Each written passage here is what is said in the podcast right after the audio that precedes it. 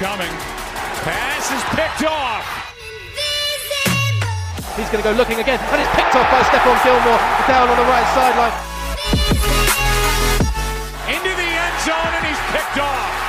Back the other way.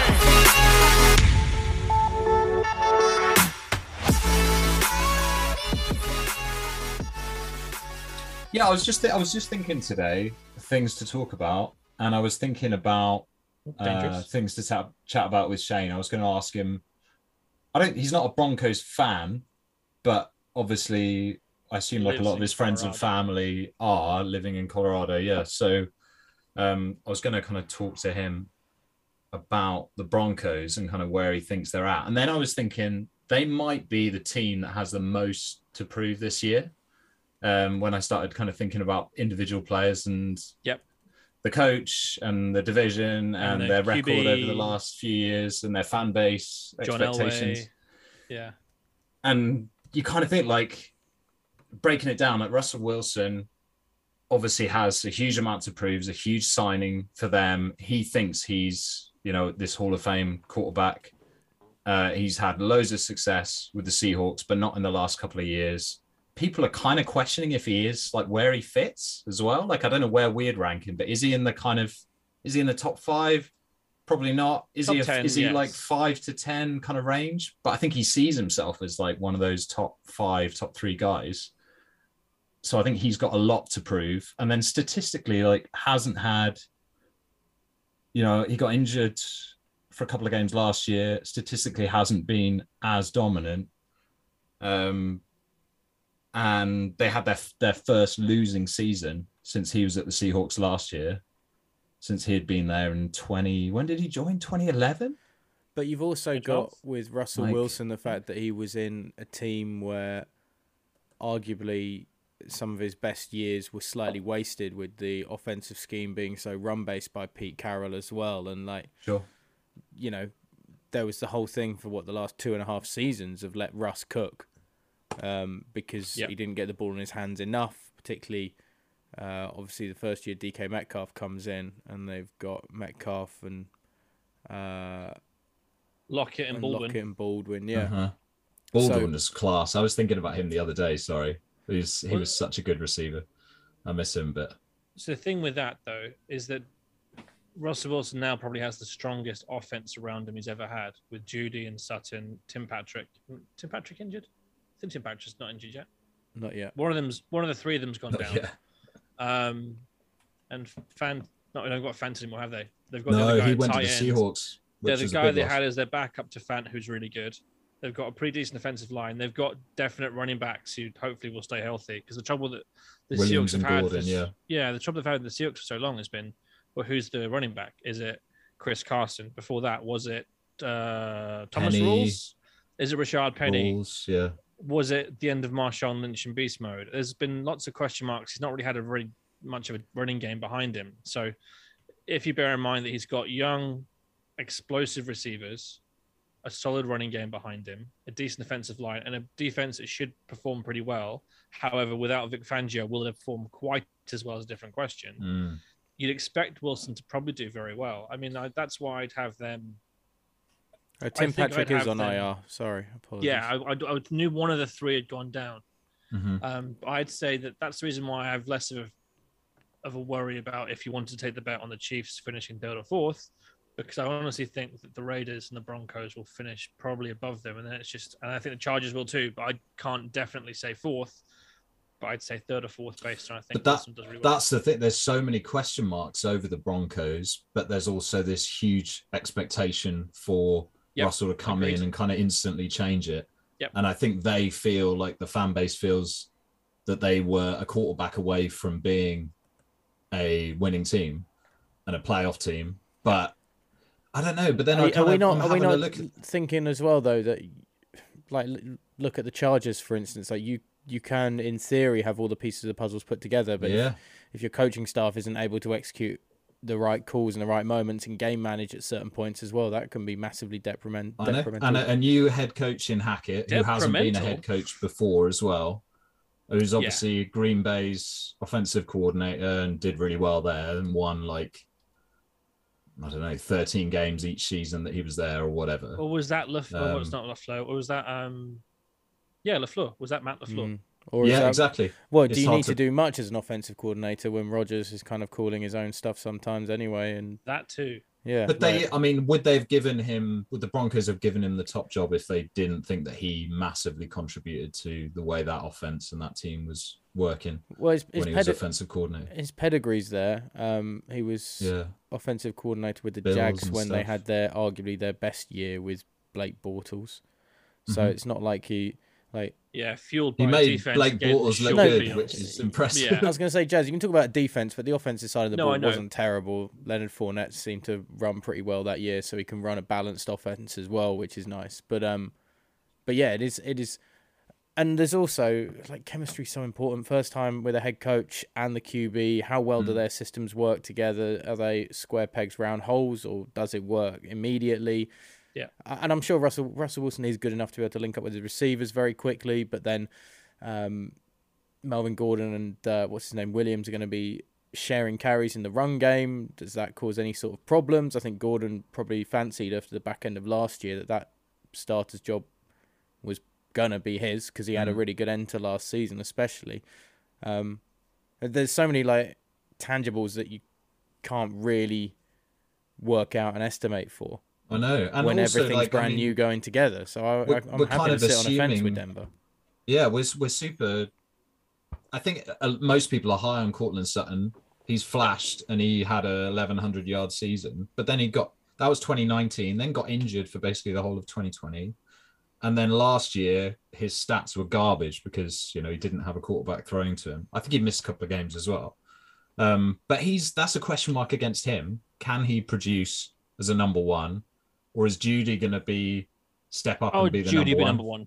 Mm. but he also he also just flashed so we don't really know if Jeudy is like But is that you is know that QB play as opposed to i know you know, so is that we between don't you and I, know. uh, so between you and I, I don't want to talk about Jerry Jeudy because he's my little um, target. I want to get at some point in maybe the second or third round of the draft when we do our. well you just draft. given that away so Yeah. so I'm going to talk about it anyway. So if you look at statistics, he had the that. number one ranked separation for That's so weird being like, oh, Jerry Jeudy is uh, not like, oh, undis- nobody, nobody will remember him. That's No, no, not saying everyone remember him, but I was going to try and target him pretty early because I think he's going to go off this that year. is pretty early i So he, target um, early and I thought people might pick Courtland Sutton first as well. Uh, but with him, he had the number one in pass separa- separation created for routes he ran, okay but he had like the 46th number of targets, and when he was separated, the ball never got to him. So I actually Hmm. think it's very much down to QB play. And if you get someone like Russell Wilson, who's as accurate as he is, and short, medium, and lot and deep, I think we see a pretty good and pretty outstanding season from Jerry Jeudy. possibly. Are there any question marks on Russell Wilson? Like he's a very good quarterback, obviously, but have we already seen him The at best his of him? best? Yeah. Well he's maybe- gone he's gone missing in games like the last couple of years hasn't he? There's been games where he hasn't he's he's yeah he's just kind of gone missing. And i don't know i don't know if that was just his time coming to an end with the seahawks and he was frustrated because you know he's, he's been talking the last couple of seasons about wanting to leave. It's no secret. So i don't know if he's more settled with the broncos. It's just like there's a question mark now. We're going through the lines here. There's a question mark over both wide receivers i would say whether they're going to be great or not there's a question mark over the new quarterback question mark in the new system with new head coach Head coach.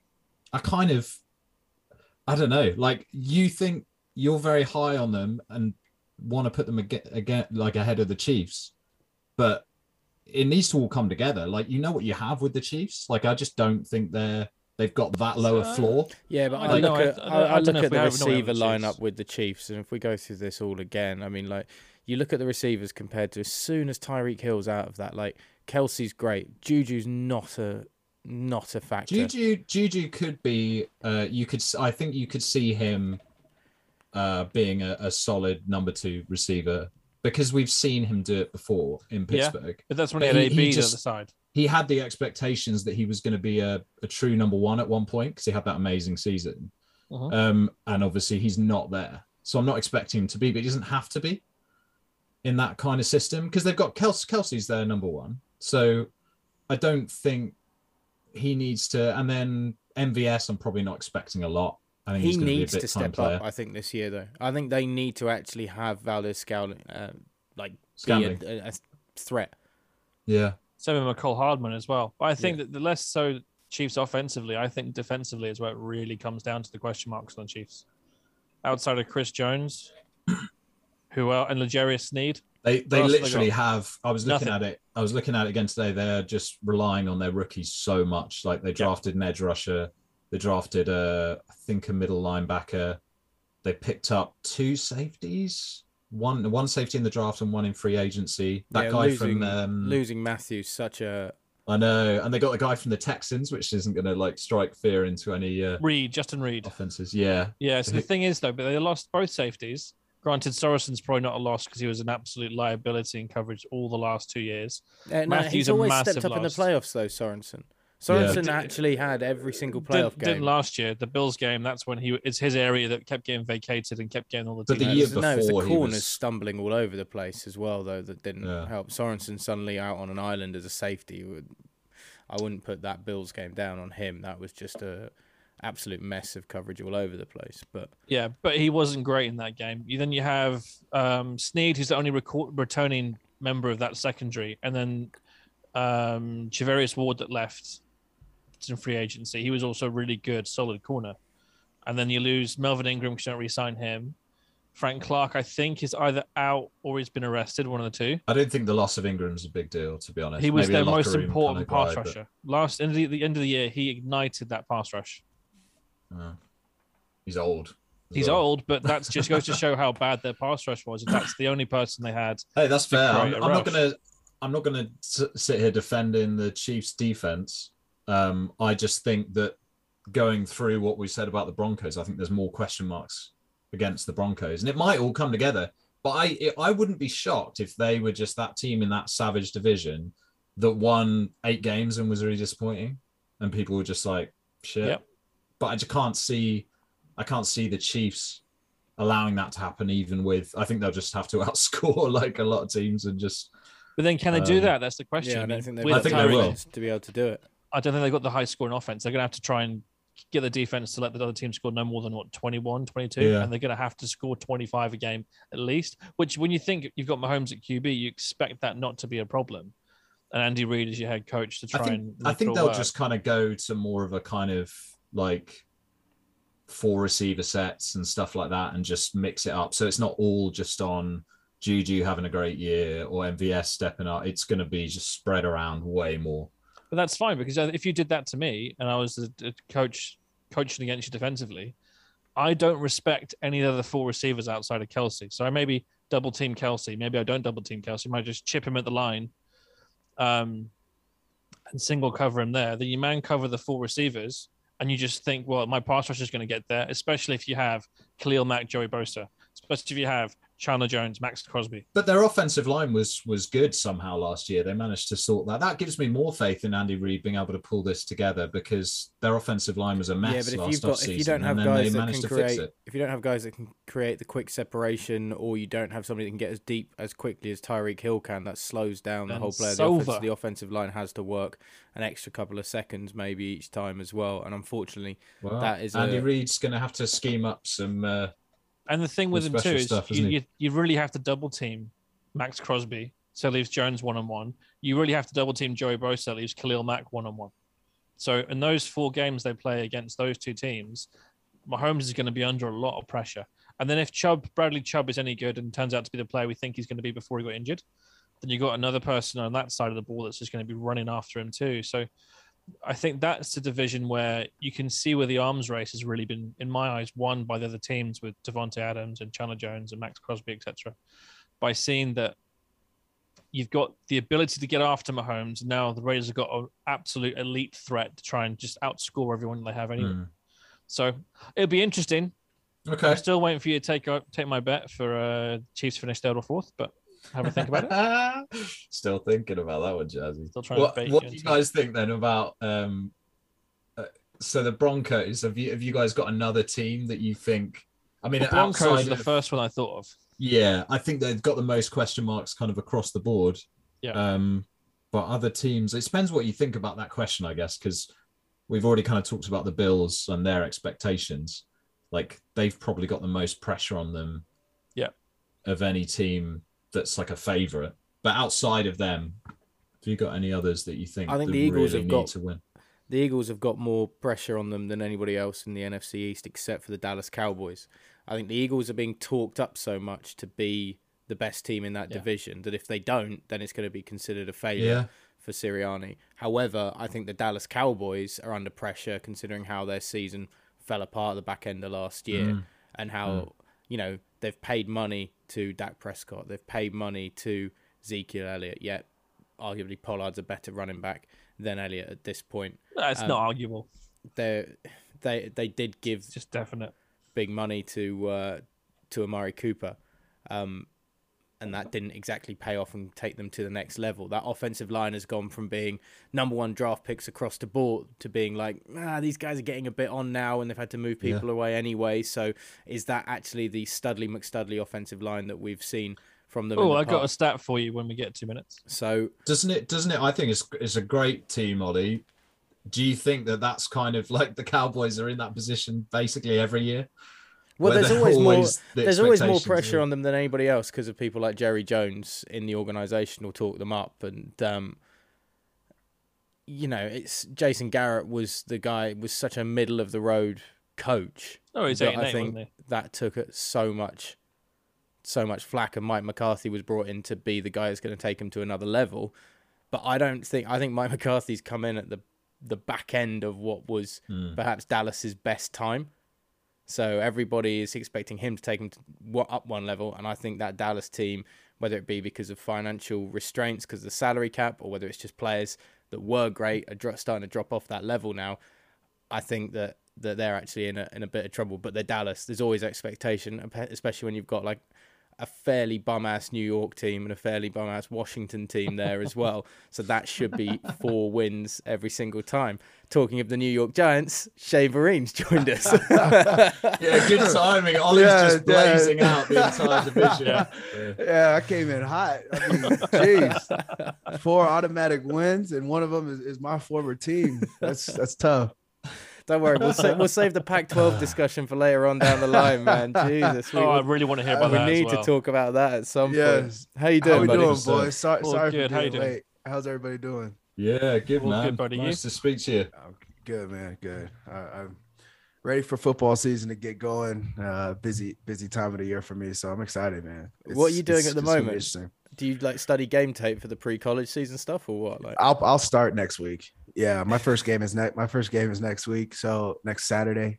So What's the game? uh, I'll start. I have Cal, where I went to school, and Yep. UC Davis, which is like a smaller school in California. Um, so it, it should be a good win for Cal. Hopefully, getting things started on the right foot. Uh, it'd be big for them to, to make it to a bowl game this year, and I think they could do it. So, but it's going to be interesting, man. There- There's so many different storylines in the NFL and in college, just the landscape of the game and how it's changing. So, I think this is going to be one of the more interesting years, especially football wise or in the NFL wise. The AFC is just stacked. So, who's coming out of there? Who's coming out of the AFC West?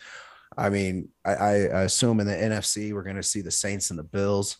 Um, that that's that's my prediction, but you never know. You know, like what what's Tom Brady going to do? What's Aaron Rodgers going to do? Are these new receivers in Green Bay? A lot of people are big on the Lions right now. The Vikings are going to be better. that's so- hard knocks. Hard Come knocks. on, like, Oh, I'm hell? telling you, I'm I'm not. I'm not. But I but How there are a lot be? of people. Huh? the only the only thing that I'm uh, the only thing I'm I'm excited about the Lions is their receiving corps is legit like decent. Uh, that's a nice receiving corps. You can make the argument they have the best offensive line in the NFC, if not if not the uh, the whole NFL. And their defensive line is pretty solid as well.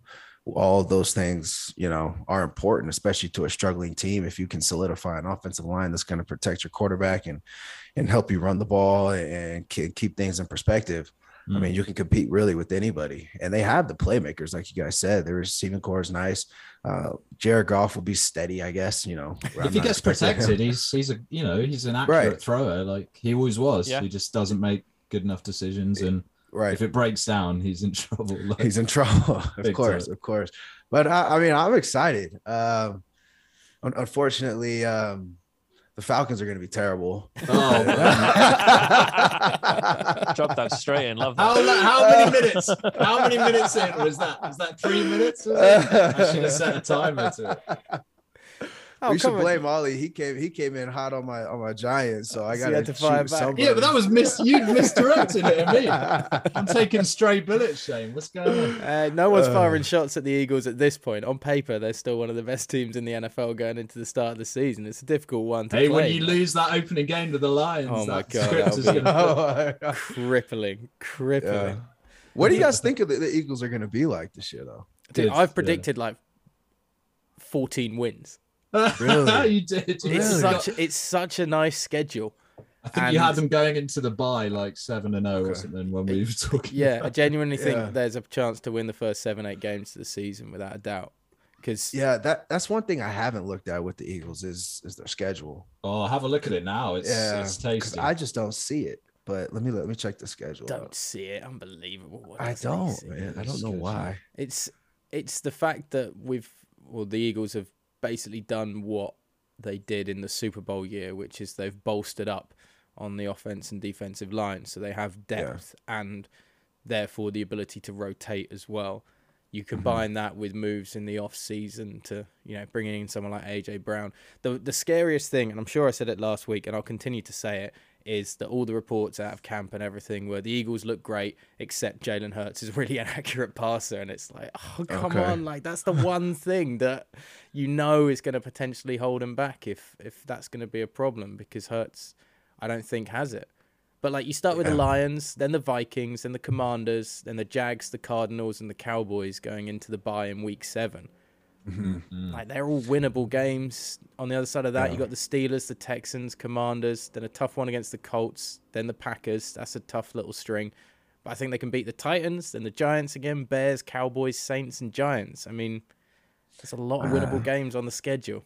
Like, are There you are. playing? You're only going to be like on paper. You're only going to be not favorites in like a couple of those games. Really, it's not. You're not playing like the Bucks. You're not playing.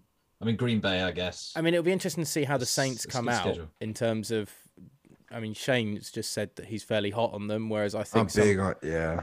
I'm big on the Saints. some people aren't as hot on the post Sean Payton era, and maybe there's too much like left behind from Payton, and it might take a year or so for it to kind of re-kick and rejig in uh, with them. Um, obviously, Michael Thomas coming back after a year out is pretty huge for that offense, where they have a quarterback that's adept at finding their receivers. Is another question. Um, so the Saints could be a real high or a real low one. Same with the Titans as well. Like the Titans could put a good season together, and that would be a really tricky one, I think. But they're coming to Philadelphia in Week 13 in December, so I don't know. I got And that depends so much on Derrick Henry and Treylon Burks, doesn't it? If Derrick Henry's playing well and Treylon Burks is an AJ Brown replacement, then yeah. their offense will still click. Otherwise, I don't really see outside of um. Oh, gee, who's their number one receiver now? Because they lost both Julio and AJ, didn't they? Yes. Yeah. So and and that's why the Burks pick and why AJ Brown going was so Must interesting because up, it's right? because they had to believe that they're just finding a younger, faster, more agile and mobile version um, of the uh, of the receiver coming out of Arkansas. Yeah. Who I mean, they have? As Cody got- Hollister, Oh, they've got Robert Woods, but he's Robert questionable Oh, Woods. as yeah, always. there you go. Yeah. Very questionable. I Uh, like Robert Woods. I oh, he's very great. good, I just uh, um no, he's literally listed as questionable. So he's just I don't know if he's. Oh um, right, okay. I thought you were saying it was he's healthy. questionable in terms of his. No, criticism he's quality. He's he's amazing. Cody Hollister uh, was a pretty decent hmm. like cheeky They've got slot Austin white Hooper, boy, Jazz. which Oh, They've got Austin Austin. Hooper. Jazz I was hates just Austin about to Hooper. bring up the tight end position with Tennessee. I think that's how they how the tight ends play might be huge now that I'm looking at their roster. Yeah. They're gonna need they're gonna need some big tight end play offensively, in my opinion. I mean, if, if you're losing Julio and AJ and you, you replace them with a rookie and Robert Woods who's solidified, but I don't know. what I it like looks, though it is looks that bleak if Derrick Henry goes down, though, doesn't it? That's Very. that- Yeah, if he goes down, it's a it's a completely different season. Mike but their Vrabel's defense not- is going to be good. Mike Vrabel's not going to Yeah. dick around either with like the Tannehill and then Willis coming in every so often or anything like that. I, I can't imagine him being one of those coaches that starts to do the kind No. of funny, jazzy plays. I mean, it's Yeah. bad enough No. for, probably for him that Derrick Henry throws a kind of two yard pass every so often in a big game or something like that. But aside Yeah. from that sort of trick play, I don't see him being the guy to like rotate or anything like that and upset the apple cart with a starting quarterback, which I like with Tennessee because it Mm. gives them a strong, strong, Just the stable stupidest position. move ever. It's never really worked ever. That No, I don't get it. to be honest, you either have one person you trust or you have the other person you trust. You don't just smatter them in because it just ruins Yeah. the consistency and the flow of the game for the offense, in my opinion. I'm still Okay. interested with the Eagles in that everybody's talking about the touchdown that he scored against the Browns and the pace that he had. Devon Allen is still not expected on most people's list to make the roster at all Oh, for really? the Eagles. Yeah, yeah. Nobody's putting him into the five man wide receiver group that is likely to make it, which I'm very surprised about. In that I would have thought the whole speed kills modern day NFL style of somebody that can just open up the top a little bit, you would have thought would be super useful with That special sort of teams. It'd be a great gunner. Yeah. Yeah, but but then you but then your your your thinking kind of has to change. I mean, if if he's got the speed to take the top off the defense, any any offensive coordinator, any offense would would benefit from that type of player. But is he getting lined up right? Is he, is he remembering his mm, assignments? yeah, does does yeah. he know how well does he know the playbook? Can we trust him to line up right and actually run the correct route and not you know go rogue and do something else or line up on the opposite side and you know so that's where my brain goes. If, if if I see somebody that's that talented, um, who can legitimately help an offense, if they're not using him, then then, then there's got to be a There's reason, for it. Yeah. Yeah. You know, because you'd be crazy not to use that type of weapon. It'd be, be pretty funny if he literally just lines up and runs a like go corner post route, and that's it. he run anything else. They're like, "Oh, that was good. That was good." But Well, you well, that well, that's the problem is you can't you can't excuse me. That's the problem. You can't have a guy just do that because Yeah. then once everybody knows that's what he's gonna do, it it takes away from it takes away from the effectiveness. You need him to be able to run short routes, intermediate Mhm. routes, deep routes, not all the time, but you need to be able to throw that in there to kind of keep defenses and, cornerbacks off balance, maybe keeping the coverage more um, vanilla in a sense. Hmm. Um, you're not doing too much rotation away or towards a player, knowing the route that he can only run. Um, if he can run a little bit of everything, you have to play it true defensively. And you've got Um, experience. You've got AJ Brown, Zach Pascal, okay, Jalen Reagor, Devonta Smith, Greg Ward, Quez Watkins. Like Ward and Watkins came on and were very useful last year uh, for a lot of it. Devonta Smith's obviously been uh, great acquisition last year. He still looks so small to me, and he still looks like he's one hit away from being snapped in two in the NFL. But as long as he can be as elusive as he has been, then that's fine. And it's difficult, I guess, to to upset that core group of receivers that the Eagles are going to have going into this season. Yeah. But yeah, I don't know. I I just I think it's a really strong showing from this They Eagles team. I really want to see what Nakobe Dean wants to do as well. If he can start making that middle linebacker position his for Mm-hmm. this year. Um, James Bradberry lining up That was a corner. great pickup. That was. Yeah, That was. with Darius Slay So on the other good side, like that just suddenly makes Yeah. it way more intimidating in that secondary, Yeah. which we haven't had for a while. It was a crazy off season. We just saw so many teams getting, well, like on paper, so much better. Like this feels like more than some other off seasons. Like we were just Shane, we were just talking about the Broncos before you Yeah. came on. Yeah. And I wanted to get your your thoughts on on them where they're sitting because we kind of placed them as like the team with the most question marks. Like they could win 12 games, Right. they could win like seven, and I don't really know which one's gonna happen. Yeah. Um, so I mean, I live out. I'm not from Denver, but I live out here, and I know you must have friends and stuff. like Oh that. my That's God, yeah. gonna ask you. they're they're ready to, to crown them Super Bowl champions already. Uh-oh. Jesus, oh dear. and I'm like, oh, you know, pump the brakes a little bit. I mean, the the the the, the good thing is they fixed the biggest issue that they've had since they won Super Bowl 50, and that was at the quarterback position. Uh, the bad news is they're in the AFC West. And that's going to be how do they how they come out of the AFC West is going to is going to determine if they even have a shot at the playoffs. I mean, you know, you're not competing against you're competing against the rest of the AFC, but you got to get out of the AFC West first, and that goes for anybody in that division. Um, I'm looking at the at Denver's uh, schedule right now. At Seattle, at Houston, okay, they they should be able to win both of those. But then you That's got San nice. Fran, San Fran, Las Vegas, Indy, Chargers. That's a tough stretch. Yeah, you've really got to hit the ground running and kind of put Yeah. everything together in those first two games, haven't you? it- yeah, you got to give yourself a two game head start because you don't know what's going to happen the next one, two, three, four weeks. Then you got Jets, Jags, bye. Then you got Tennessee, Vegas again, Carolina, Baltimore, Chiefs. So they play the Chiefs twice in the second half of the season. You know, it, and I, I I looked this up. Uh, I think it was last year or the year before. I was on a radio show, and um, for a while, especially when I was playing, the NFC West was like the toughest, in my opinion, was like the toughest, most talented division.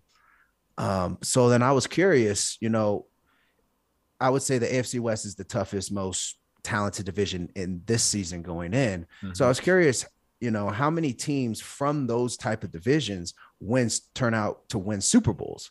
Um, because you're battle tested, right? But at the Mhm. other time, on the other side, you're beat up. And the Seahawks really were the only team I would say in the last 20, 25, 30 years to come out of the top division and win a Super Bowl. A lot of those teams made it to the Super Bowl, but a lot of those teams did not win the Super Bowl. Um, and I think it has to go into every game throughout the regular season is you have to win. It's like, you know, it's almost like a playoff atmosphere The for Rams 17 a, weeks. Sorry, Shane. The Rams had No. a pretty tough last year. Exactly. their Yeah, they did. Yeah, they did. Not as Um, rough as this, but Right, exactly. That's and that's that's my point. You know, um the Ram, the NFC West was strong last year, but I would say the Niners and the Seahawks were okay at best. hmm. Um and so you and the kind of Cardinals had again huge drop they dropped off, didn't they? once Yeah. Hopkins Yeah. went. Yeah, yeah, go back eh, when you guys have time, go back and look at like the last 15 Super Bowl champions and you can see the game, like see who they played. Typically, the losing team came from one of the most competitive, toughest divisions in football that season. And I, I there's something to be said about that. I haven't really boiled it down to anything other than they're beat up and they're tired or Injuries, maybe. and yeah. maybe yeah and the team that they're playing against isn't as beat up isn't as tired they're a little fresher they you know um i don't know what it is but is i just thought that was pretty so interesting you were so. you were thanking God that uh, you only had to face the Bills, the Dolphins, and the Jets. then when you went to the Super Bowl and won it, you were like, yeah, the Jets were all about right it. when you were there, weren't they? The Jets were Yeah, okay. Mark Uh, Sanchez, yeah, whatever. yeah, oh, yeah, yeah. don't worry about it. Oh, Darrelle Revis, it's fine. It's a one man defense. It's all good. yeah but it's, it's gonna be interesting i mean the the bron the, be honest i mean the broncos defense was uh i think the third as far as points against they were the third ranked defense in the league last year so a top so they were a top five defense top three defense the offense was pretty trash but um you have two good running backs great running Mhm. backs in my opinion the receiving corps is nice i know they lost um patrick um, but Russell Russell Wilson should be good enough, and he still has enough in the tank. So I see why people are high on Denver. Um, it's just this that like I'm pretty high on the Raiders too. I think the Chiefs. Mhm. They I don't think the Chiefs on paper are the best team in the division, but there's a guy named Patrick Mahomes. Um, you know, and then the, the Chargers got a lot better this year, this offseason. Well, yeah, it- so I've got a little bit I want to try and put on with Dave that the Chiefs will finish third or fourth in the division. He's not sure if he's going to take it or not. What's You're really your uh, pushing for it. what's your rankings of those four teams? What do you reckon they finish up at the end of the year? Yeah, I was thinking about that this morning. I I think I like the I like the Raiders. See, the problem is I like the Raiders to finish 2nd Mhm. but if the Raiders finish second, that means the Chargers then finish first. I think That's where I think it goes. To. I I will go Chargers, Raiders, Chiefs, uh, Broncos, and I'm saying the Broncos are a nine and eight team. Yeah. But it's just not good enough in, in that sense. The, the interesting thing is how are the Chargers going to handle success? How are they going to handle like if they get off to a hot start, kind of like how uh, the Cardinals got off to a 7 0 start last year and then just the wheels fell off. Handling success is extremely difficult to, for a team that's um, not accustomed or they they're they're not always successful. You come into some new success and it's like, or are you looking at yourself in the mirror as we need to get better? Are you looking at yourself in the mirror as we have arrived already? Um, and that that you know, um, it takes a lot. It takes years of success to learn how to deal with it and how to still manage to push through it. So I think how how the Ch- Chargers handle early season success is going to be huge. Um, how they re- how they respond after their first loss. But I'm really big on the Chargers. I think they did a lot of good things. I think defensively, especially. Um, It's it's the other thing that's detrimental for for Denver is that you you've changed. We are kind of talking about this earlier, and I was talking about the kind of intangibles that you don't really know where things can go wrong if they can do with kind of team chemistry, team building, and the fact that they're you know changing head coach and QB two of the most vital positions uh, on an NFL team, whereas the rest of that division are locked in with the with the kind of key elements and have been been building pieces around. Whereas Denver built all the pieces around, and now they're bringing in the key elements that they hope will spark straight away, and that makes life perhaps a little more difficult than it does when you've built the stable base first and then add the other pieces to the puzzle. Hmm. You're saying you're saying the stable base is the players, or the stable base is the coaching staff. Well, a, a- head coach and a quarterback that know how to operate together already, and they know that the system works, and they can get the best out of each other in those sorts of positions. Whereas Denver are, are, are revamped to kind of both, really.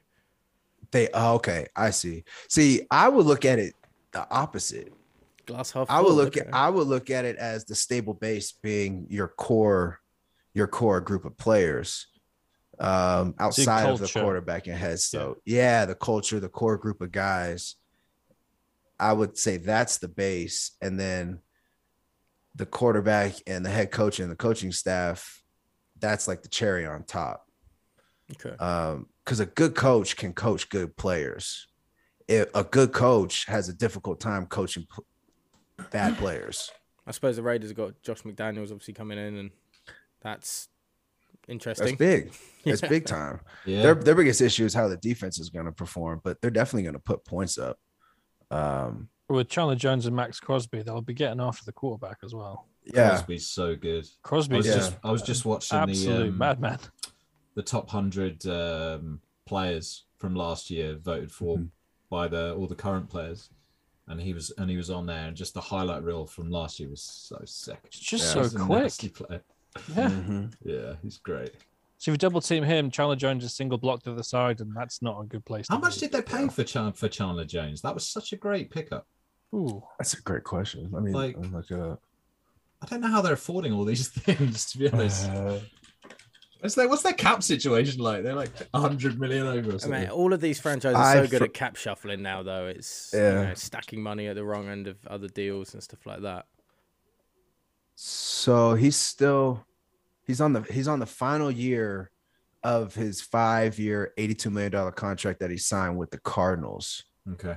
So um, I guess they're just paying him the last year of whatever that whatever that contract is. so I got here that he's the deal he's got now is fifty-two point five mil over three years, Okay, there it is. thirty-four mil So they guaranteed. get it. Yeah, they gave him a, a two year extension on top. There it is. Yeah. That's what they did. Okay. He's always been 359. productive. Mm. He's a very good player, gets Chandler done. Jones. Yeah.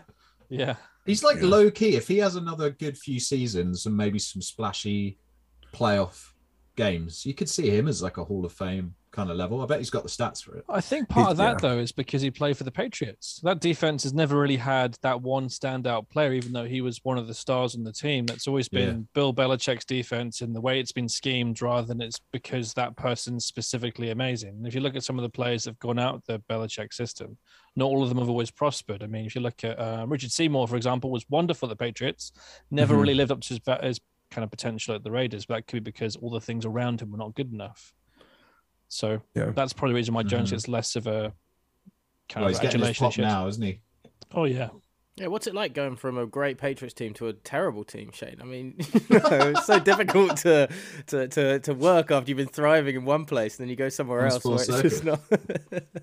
oh, boy. No comment. Um, Hey, Shane, say something about the Falcons now. 'cause that was it. Going back to what you're Oh, saying man. about the 28 uh, 3 Dave.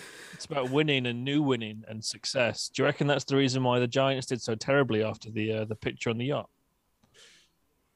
Because they Yeah, I had think- a, a run of a I- few games think they were that- winning, they went to celebrate, and then what, yeah. three games won since. I think that's more of a reflection on on just the culture that was Yeah. there at the at the time. Um, you know, I was I was I'm from an area. Uh, I'm old enough. I'm sure you guys are too, to where we we knew what life like was like before social media or without Mhm. social media, Yeah. and so we don't like. I've never put that much importance on it. Um, but I mean, people that are like five, six years younger than myself grew up with social media always. And now, I mean, even even the rookies now, they've their whole life social media has been a thing. I don't know. So I, Is I, I don't know. It's just priorities. Is it I something you're noticing in the college game with the youngsters, uh, especially now there's, uh, you, you know, they can get paid for their image rights. Um, Yeah. There is even more attention from the young athletes in college about building an individual brand first and then whatever It else is. second. Like, yeah it's it's yeah yeah that's that's a big part of it honestly um based on your following at a high school the following you grow through college um that leads to endorsement deals sponsorship deals more money um there i mean it's even to the point now where some where some colleges um are recruiting guys based or largely based on their social media following Wow, that's no crazy. way. That's Yeah. ridiculous. yeah it's Does it's that- to that point I'm guessing Yeah, you're not a fan of that. So no not even close not, Doesn't even like- There's a so there's a quarterback um, out of California. He's uh he signed to Tennessee. Have you guys heard about this guy? No, no. I forget. Uh, so he's in California. Signed a contract to um for eight million dollars to go and for t- to sign with uh, Tennessee. He's a senior in high school. He still has to play another year. He has he's Oh. playing this season in high school, and he signed this deal after his junior year. So he signed essentially a four-year, eight million dollar deal with the University of Tennessee as a junior in high school. Jesus. You just wouldn't play your senior year, would you? Yeah, Does he get that's, money? well, that well, that's what it's going to come down to. It's Because like then if what's you get injured, what yeah, happens then? what's exactly Does he get money now, Shane, or is that no money when he starts at college? Is it?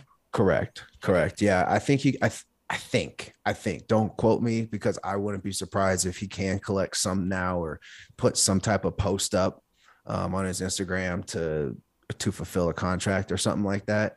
Um, but I mean, um, Arch Manning signed a five million dollar deal with the University of Texas, and he's he's playing his senior year now. Um, so, but yeah, you're right, Jazz. I mean, at some point, it's like our kids gonna stop playing um, their senior year of high school because if he goes Injuries. if he goes out and has a big injury, I mean, now what? Yeah. Unless the deal is already set in stone, and I don't know. It's gonna get weird, man. It- it's gonna get really strange. But that would be really weird, though, wouldn't it? If you had college, well, college prospects getting say guaranteed contracts from colleges and then getting injured, and you have NFL players who've had what two, three fully guaranteed contracts so far. One of Right. which we could argue about whether or not should have been given out or not. Um, Yeah. well, two of them in fairness. Uh, but Mhm. it's it's just a case of then you have it's almost like double jeopardy for the players because they want to make sure they're still progressing, learning, and improving on their game. But at the same time, they would really have to make sure they play within themselves to make sure they Mhm. don't get injured and don't take the big hit that takes them out. It's that's Yeah. crazy. That's madness. It's a Yeah, lot to put on a teenager as well, like that Oh, young yeah. to like mm. make a decision for. Imagine someone he's, he's Millions of 17. Someone said, "Oh, I'll sign you for eight million. Yeah, oh, great. Yeah, that's me done for life. I'd never have to try again. Really. Well, that's, that's Like, what should- modern day football's problem like- is, though. That's what, like Yeah. soccer, That's volleyball's true. modern day problem is, is that there's 17 year olds getting paid a huge amount of money and moving Yeah. for massive deals, and it goes to their head way too quickly. Are, and, they, are like, they making the decision on like the team that they actually want to play for? Like I don't know the college in terms of like prospects outside of football and like the campus, like fun things that like normal teenagers should look at. You know, Well, we, Right. Right. we spoke to you, Shane, last year when all of this was starting to become a thing, and we were talking about how I think we probably had a slightly different take on it in that the NCAA makes so much money, the universities make so much money off these players that it Yeah. feels really hard to be like, oh, you get a free education though, so you know, there's that's where it equals out. Like, good luck, Right. and basically run a regimented military campaign for our football team. You know, like don't have fun, keep your weight down, go to training, do your classes. But yeah. actually, opening up that Pandora's box opens it up to such another level. Then with high school kids getting recruited like that and huge amount of money going on their head before they've even got close to getting to the university. Then the amounts of money that the, the kids, the athletes are getting at university, which which in some ways is correct because they make so much money for the university, but in other ways it's been the kind of great thing to some extent of the focus on the game as opposed to the focus on anything else around the it. paraphernalia. Yeah. I mean, you don't want to be bringing up in your commentary like, "Oh, his QB picked up ten thousand followers last season when he did this." You like, should have seen that his kind of- TikTok dance. yeah, it's just yeah, not. yeah. well, I will never speak about that. Um, I you can, you can uh, trust me on that one. Yeah, it is interesting. I just that's why part of the landscape changing in college. That's what they're dealing with, and that's how it's changing. Um, you know, college football, and then you know NFL football, guaranteed contracts, players. I feel like there's more movement every offseason now than there ever has been um, just as far as contracts, trades, um, you know, guys sitting out or getting out of deals, and you know, it's turning into like the NBA in a sense, I was about to say the Um, same thing. Player power yeah. is really taking over, which is I which understand. is a I'm okay thing. with. Yeah. Yeah, I, and I and I get it, um, and I, I do believe the players should have more power. Um, don't get me wrong, and I believe college players should get paid, um, but you know, it's a it's a double edged sword in a sense. You know, you can't let it get out of control because I, I I firmly believe that right college players should get paid, but I also think that with that should come if you're making if you're making fifty thousand dollars a year or more, then you should have to take like an elective business class where Mm. they, they teach you how to save your money, how to invest your money, how to use it, how not to spend it all. Um, so that way, when you're done with college, if football doesn't work out, you have something to fall back on. Yeah. So I, I think that like it's good, but I just think that there's not enough regu- not regulation, but I just it needs to be like help these kids out. Don't just give them a bunch of money and then say, hey, figure out what to do with it. Like actually have their best interests at heart. Can you imagine as well some like this is kind of a really cynical way of looking at it, but I know it must it is going to happen and it already happened where like parents and like I don't know like other family members and stuff are just getting in like and friends as well like we I think we've all watched I don't know if you've seen it Shane broke the documentary on like, yeah, I've yeah NFL it. players Yeah. like go and broke the stats of like how many NFL players go broke within the first like two years outside of the game. Yeah. Like if you're starting that process even earlier, like Yeah. 16 year olds and stuff getting millions of dollars, like the advantage that you can take of that situation if you are like a nefarious character in their lives. It's just yeah. that's Because scary I- as well.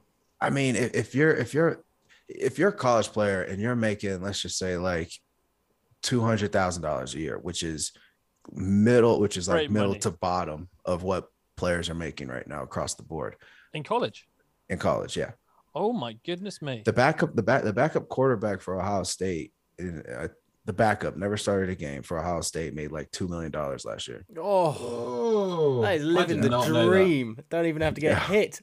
Yeah, Hey, don't worry about Yeah. those college loans. yeah, yeah. So, but that's and but That's say you all right. make say say you make that money, like in three four years, if you do if you're smart with that, you're leaving college with eight million dollars in the bank. Mm. Yeah. like fo- you don't even need football. Go play and have fun and enjoy it. But at the end of the day, you know it's almost freeing, or it could be less motivational because you know you have it. But Mhm. what I'm saying is, if it doesn't work out like it does for 90% of everybody after they leave college, only 10% of us continue to play in the NFL. Those are the guys that really need those business classes and understanding how to save it because football ain't forever. We all feel like we're invincible and we're the best player because we were the best at our high school, best in our town. But so was everybody else. And if you don't have the mental fortitude to get past that and and and get through and push through those tough times, that's why you see so many, you know, draft picks, so many guys not last long in the league. If you have eight million dollars because you were smart with your money to fall back on, you know, you you have a good chunk to start your life with. But they don't, there's no chance, surely, of an 18, 19 year old kid, even 17 year old who's coming into college, listening to that, taking that on board. I mean, the NFL struggles with kids that have been through college. They have the rookie symposium. They have so many kind of ex players come in to give advice about all of this stuff. They need to get Brandon And it's- Copeland to go around to every single. Yeah, they really do actually. Yeah. It's almost like he's got a business opportunity made right there for him to be the honest. Brandon Copeland him out. University tour. He's got like a Madden bus. He's just bouncing around all the big unis and going around eating eating eating Scotch egg with cheese in it as well, just to uh, get him through the day. But it is like that- how did how did how do you make a kid listen to that when there are actually loads of attempts to get young people to listen to that anyway. I mean, look at the number of lottery winners that are in their 30s, 40s that aren't able to listen to that and they go broke within three, four years of like winning the lottery and stuff like that. It's, Yeah.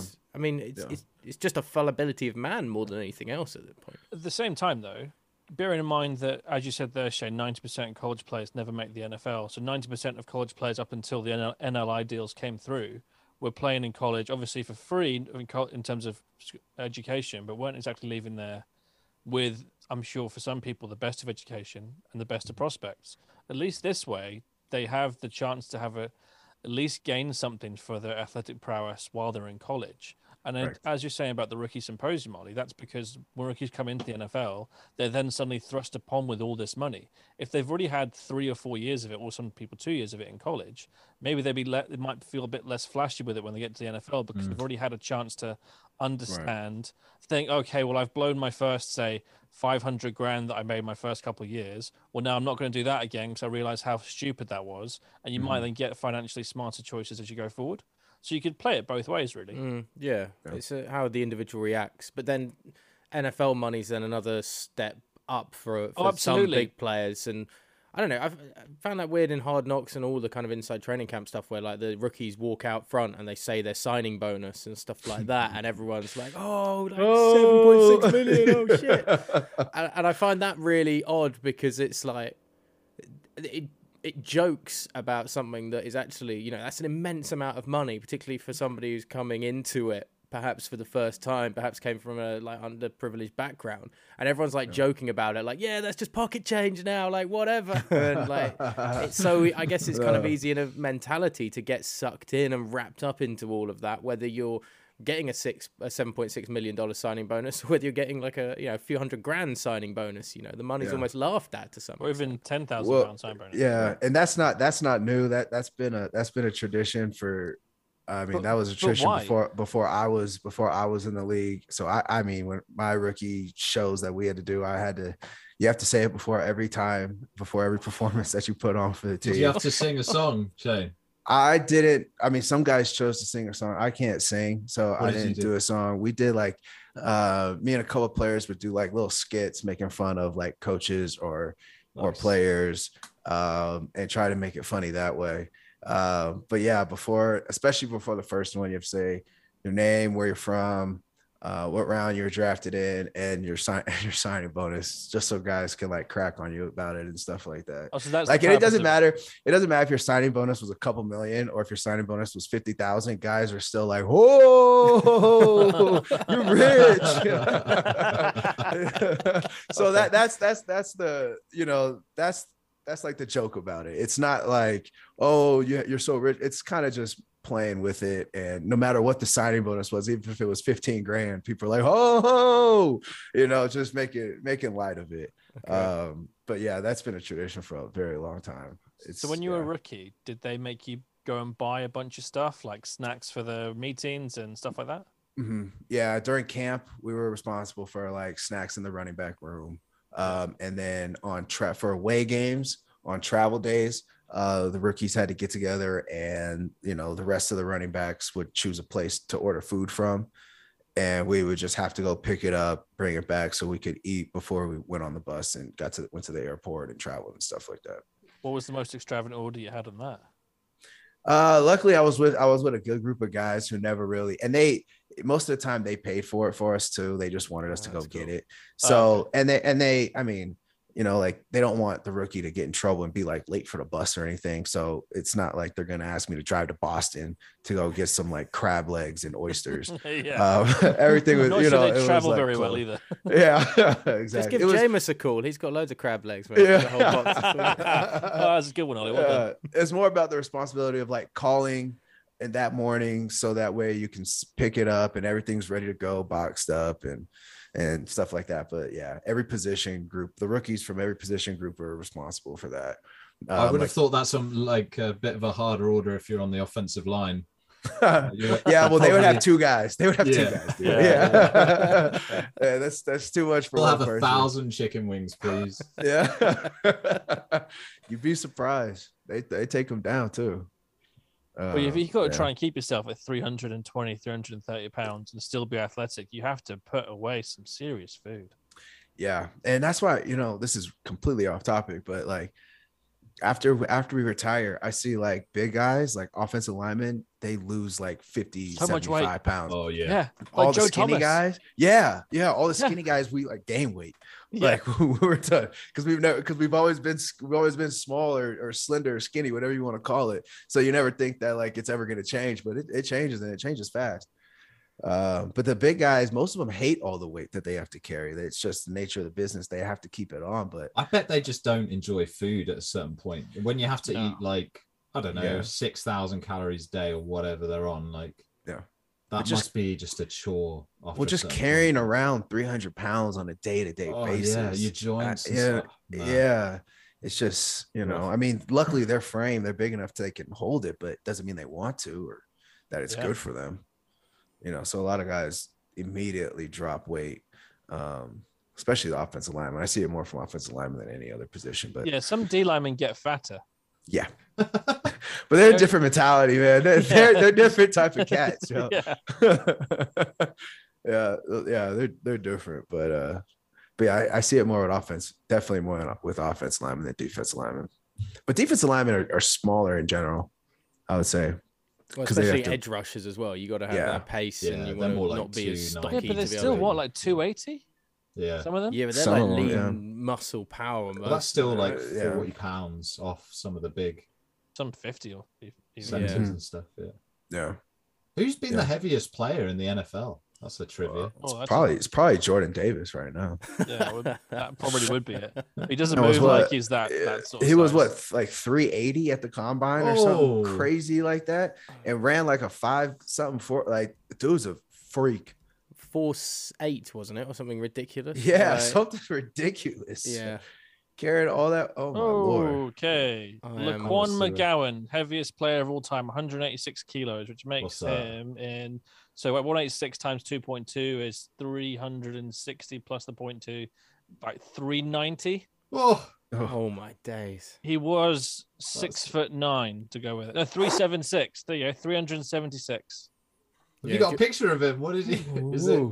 Ooh. Is scary? If you just search for Laquan McGowan or just put heaviest NFL player in, it'll come up. Jesus. Jordan Davis was only uh, a mere trim three four one at the, uh, at the combine when he weighed in, but he did run a four seven eight in the forty yard dash. So he's got he's got a step. That's ridiculous. Can you imagine? That's a horror movie. There, you're getting chased by something like that in a dark alley. You know, just So current one is Daniel Faalele.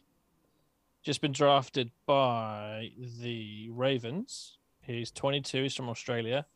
2.03. So again, that's about 6'9. He's 172 kilos. So third heaviest player ever in NFL history at 384 pounds. Jesus. Jeez. Yeah, that's a big boy.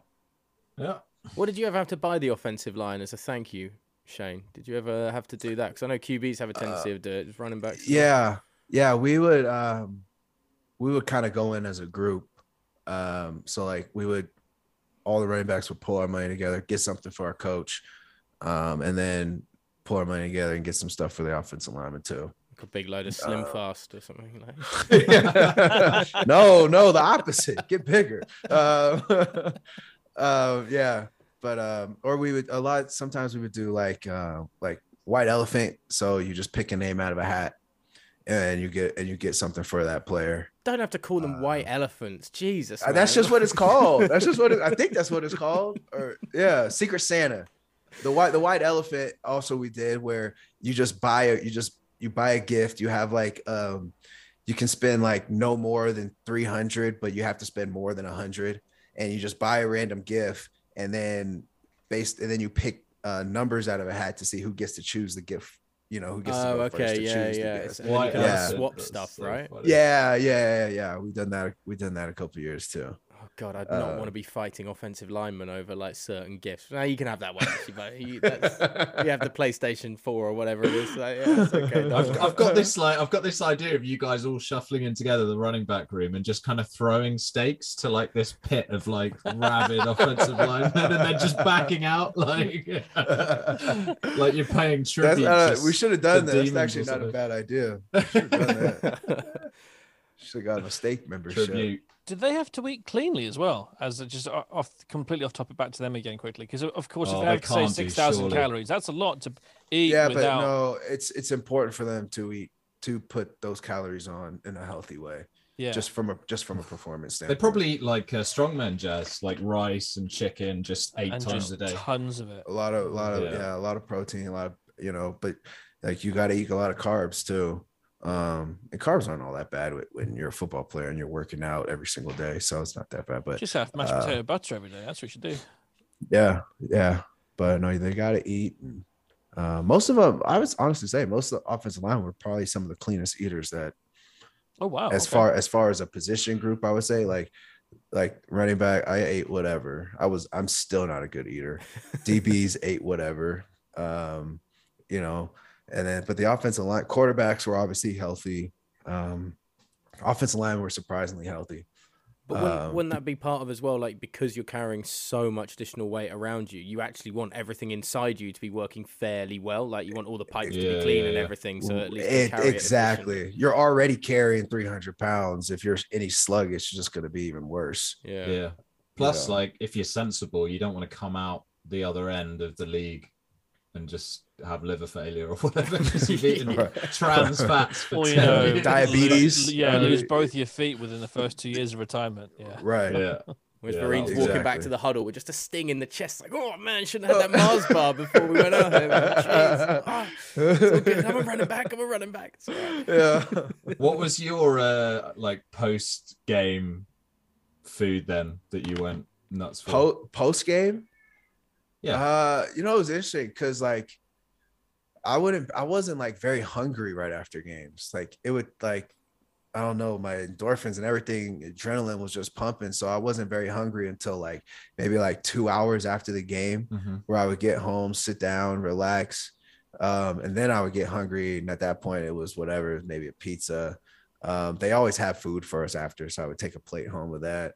Um, or if my mom, if my parents were in town, then my mom would make um some a dinner that I like a lot, like her lasagna is unbelievable, fried chicken is unbelievable. yeah? So so then we would all eat like that. But for the for the most part, I wasn't very hungry after the games.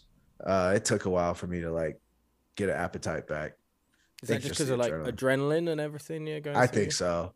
I think so. And I'm not like not everybody was like that. A lot of guys ate quite a bit after a game, but I just wasn't very hungry. I needed to like calm down, decompress, and like woosah. So, what was the quality of the food like they put on for you after the game?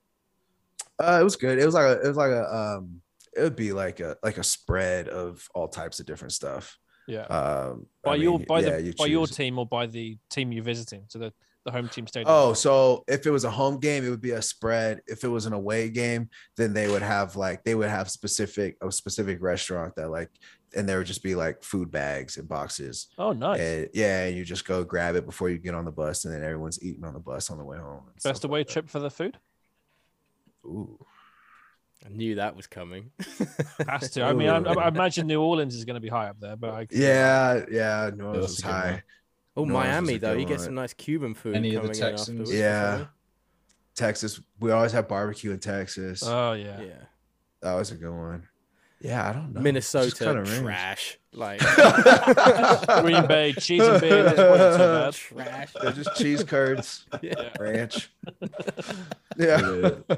What are they famous for in in uh, Minnesota? Do you think Cheese some, curds. Some horrible white Oh, really? people Yeah. go, cheese yeah uh like wisconsin and minnesota are known for cheese curds What is that? it, it's just it's like fried cheese It's Like It's like, what they, it's like what they put in poutine. Poutine. Yeah. Yeah. Oh, Kinda- poutine. It's, it's poutine apparently, not poutine. yeah. it's oh i, I don't know I don't, i've never had putin or I heard poutine Ryan or- Gosling say it, and he's Canadian, so But that's, that's my that's- source. That's the Russian Ah, dictator, so. I don't want to get too confused by being like, yeah, man, Putin, it's great. Yeah, Love it. Every time.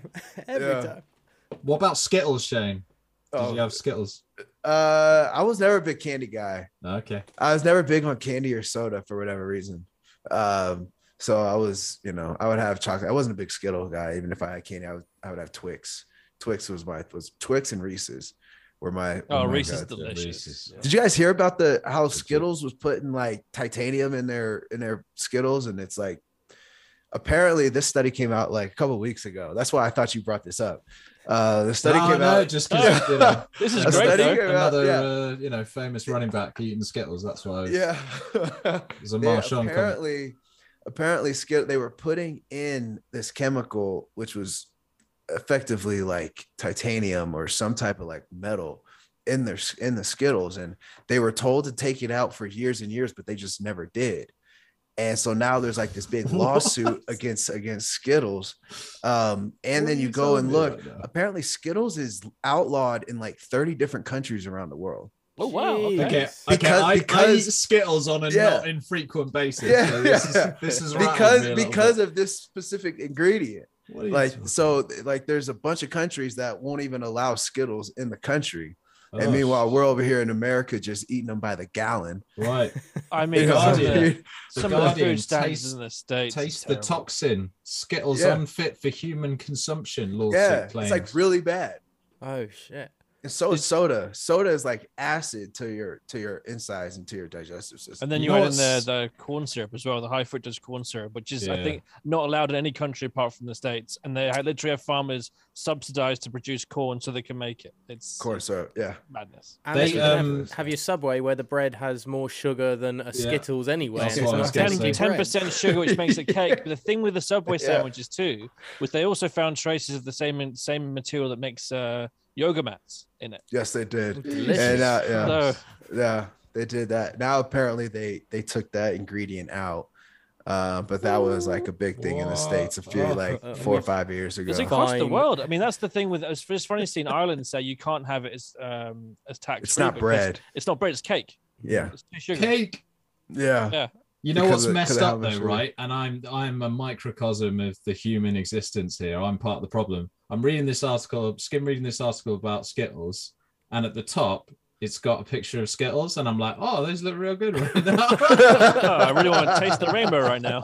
That's a problem, right? Like I just I just ignored the toxin part, and I'm like, Skittles are badass. Okay. well you know one more bag won't, won't kill you i Yeah, guess yeah, it's fine. It's probably what made Marshawn Lynch so, you know, beefy and bulky. uh, You know, you couldn't stop him down. He's fueled by titanium. He's basically like Wolverine. Might explain the grill in fairness. Yeah. yeah yeah exactly eat enough skittles you get a grill Yeah. just naturally Damn, you're an educator, Shane. That's created problems in No, my uh, my my brain is filled my brain is filled with all these facts and, and information but i can't remember anything important it's crazy I assume they're not gonna they're not gonna let you bring out these uh, lulls on the Pac-12 broadcast this year. Yeah, exactly, You guys see that thing about Skittles this week? Shane, shut the fuck up.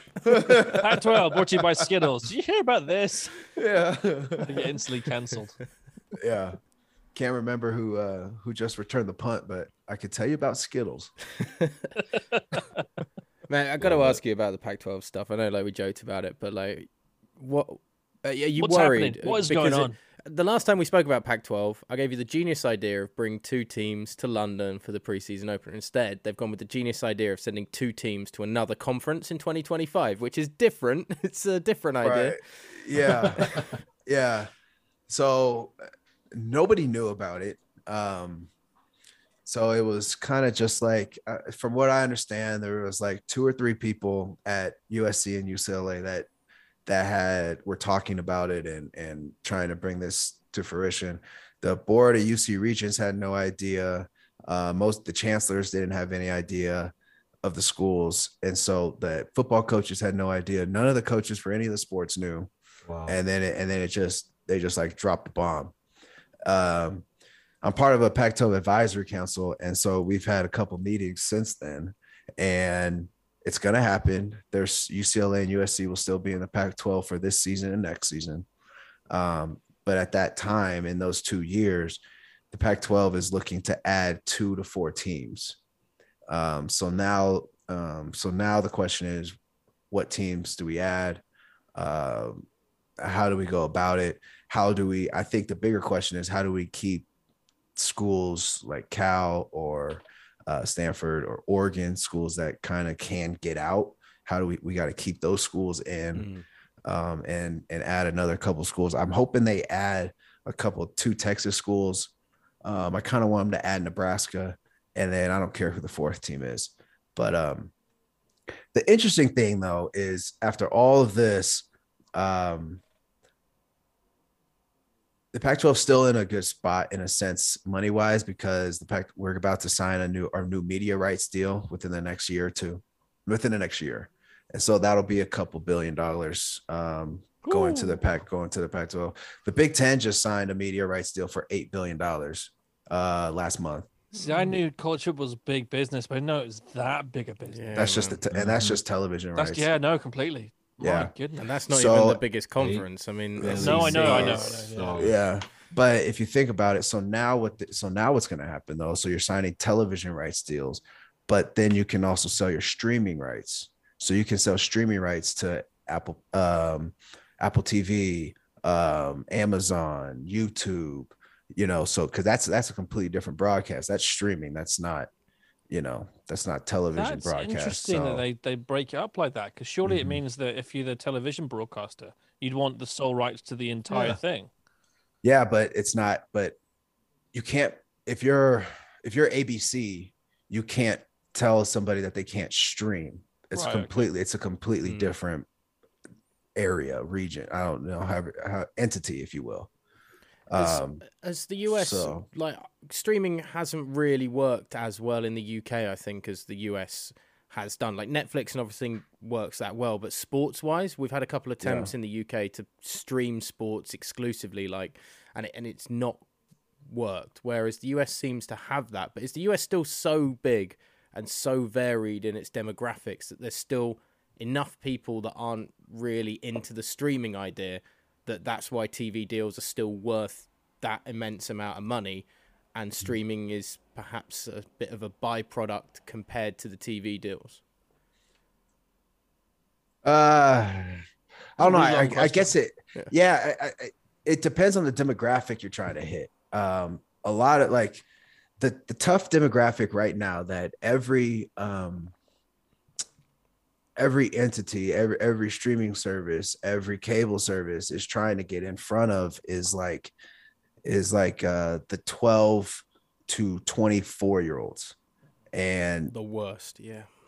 they that that that's that that's who they're trying to get in front of and majority of them sh- everything is streamed everything is on a computer or on a phone Mm. um not too many of those kids are sitting down in front of tvs now the rest of everybody is um but as far as who these who these uh these cable companies and, and who these media companies are trying to get in front of is is that I don't know we call it Gen Z, Gen X, whatever whatever generation that is. Mm. Um, they're all streaming, so Gen that's Z, why. so- So Is that's that why, why the there's so NFL's released the NFL Plus app, which I don't really understand. No, that's a money grab. Oh, okay. Yeah. I don't see how that's any different to uh, Game Pass. I haven't understood it yet. yeah, I don't. Looks I haven't. same as Game Pass, but- Yeah, it's pretty much the same thing. Okay. I don't know. We're gonna see Money this uh, year. That was that was kind of abrupt and strange. I don't know what they're gonna. I mean, I'll buy it, obviously. Well, it's got a plus on the end of it, so you don't want to miss Yeah, out. of on course, that. right. Plus, Better. it's like I gotta have It's it. like Skittles, isn't it? You're just Yeah. like, no, they're toxic, but I'm going to have some.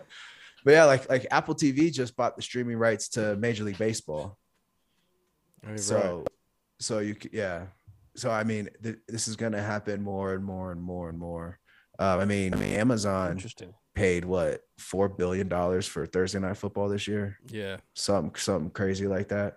but aren't they still going Um, with a Fox? Oh, they're going with a traditional broadcast crew, though, aren't they? We're still seeing from streamers that they're going to be kind of fairly as it would have been on a Fox or an NFL network or an ABC and stuff like that. They're not trying too much of the edgy fan right? No, crap. yeah, yeah, no, no, no, no. Yeah. I'm just I I think it's this year where it's only going to be on Amazon Prime though, and not on NFL Network. I don't know. Yeah, that's what I was shared, heard. wasn't it, last year? It was Yeah. shared last year, and so I'm thinking that this year it might solely be exclusively on Amazon. But I guess you know we'll see first Thursday night and But how everything plays out. But I know Back- that's the goal. back to the college stuff for for for Pac-12. Obviously, it's two huge schools that that get lost as well. I mean, USC and UCLA. UCLA perhaps haven't been relevant around a national championship discussion for a fair bit of time, but the the pedigree and the history that comes with them and and USC is the team that's kind of had their their ban from bowl games and is now trying to rebuild and look like they were trying to rebuild to come back to that real national forefront. But do you mm-hmm. think this sort of movement of you know, you're talking about bringing in a Texas teams into the Pac-12.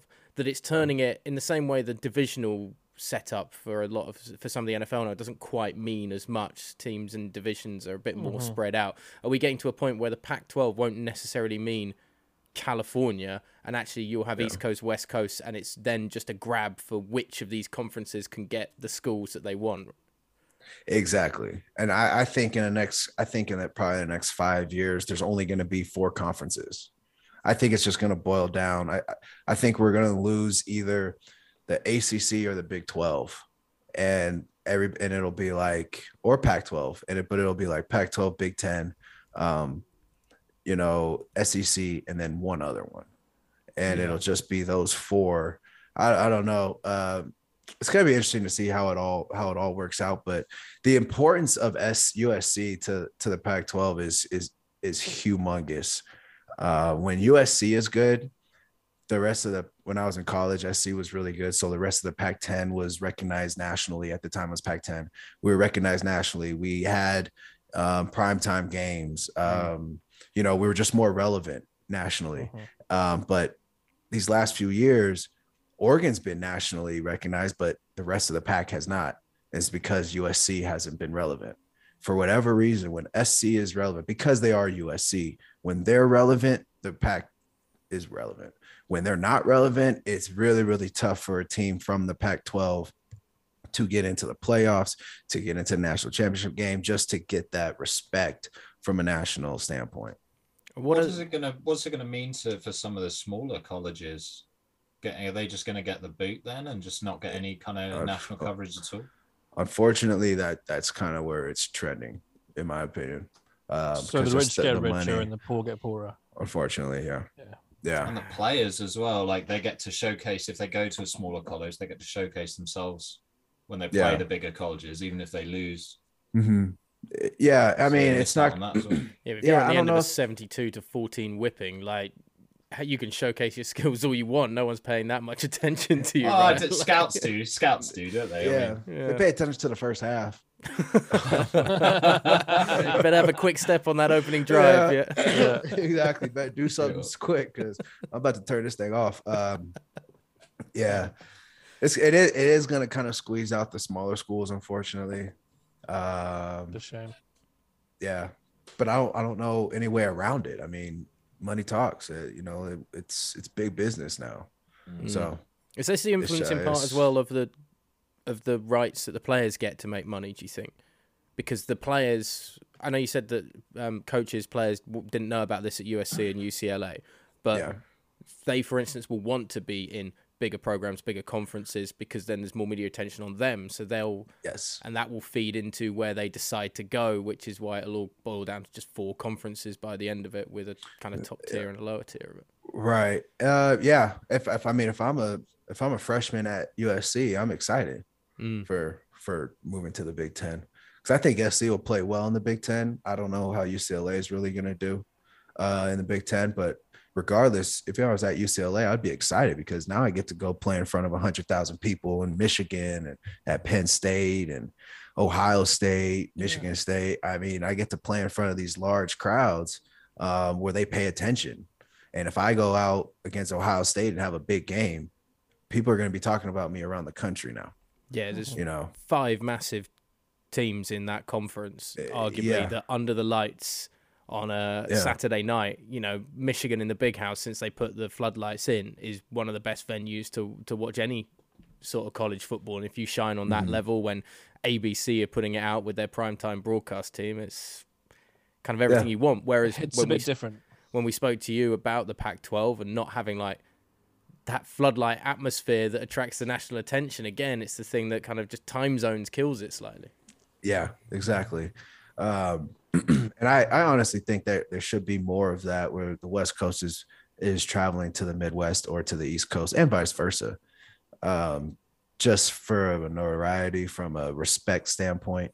Um, because I mean, Oregon got a ton of respect after last year in week two or three when they went to Ohio State and beat them at Ohio State. Um, but I, I mean, why wouldn't you want that if you're a, if you're a college kid and high school kid? You want to play against the best. You want to be on ABC prime time. you know, you want to play against the best talent. I mean, that's what you got to do. So I get it. I would be excited if I was a player going to one of those two schools, honestly. So, so when gonna- you uh, left high school, say you had teams in the Pac-12 without USC, UCLA, or you had teams in the Big Ten trying to get you now, would you have still gone to Cal where you did, or would you now think more about changing to a more not competitive but bigger stages? Yeah. Um, well, when I, yeah, well, when when I, when I was coming out, I, was, I graduated in 0, high school in 07. So at that time, um, uh, Reggie and Matt Leinert had just left USC. So, uh, and Cal had just won, had just shared um, the Pac 10 championship title with SC at the time. So the Pac 10 was like extremely relevant. I mean, you could argue that the Pac 10 was the most talented conference in the country. You could have an Right. argument for that.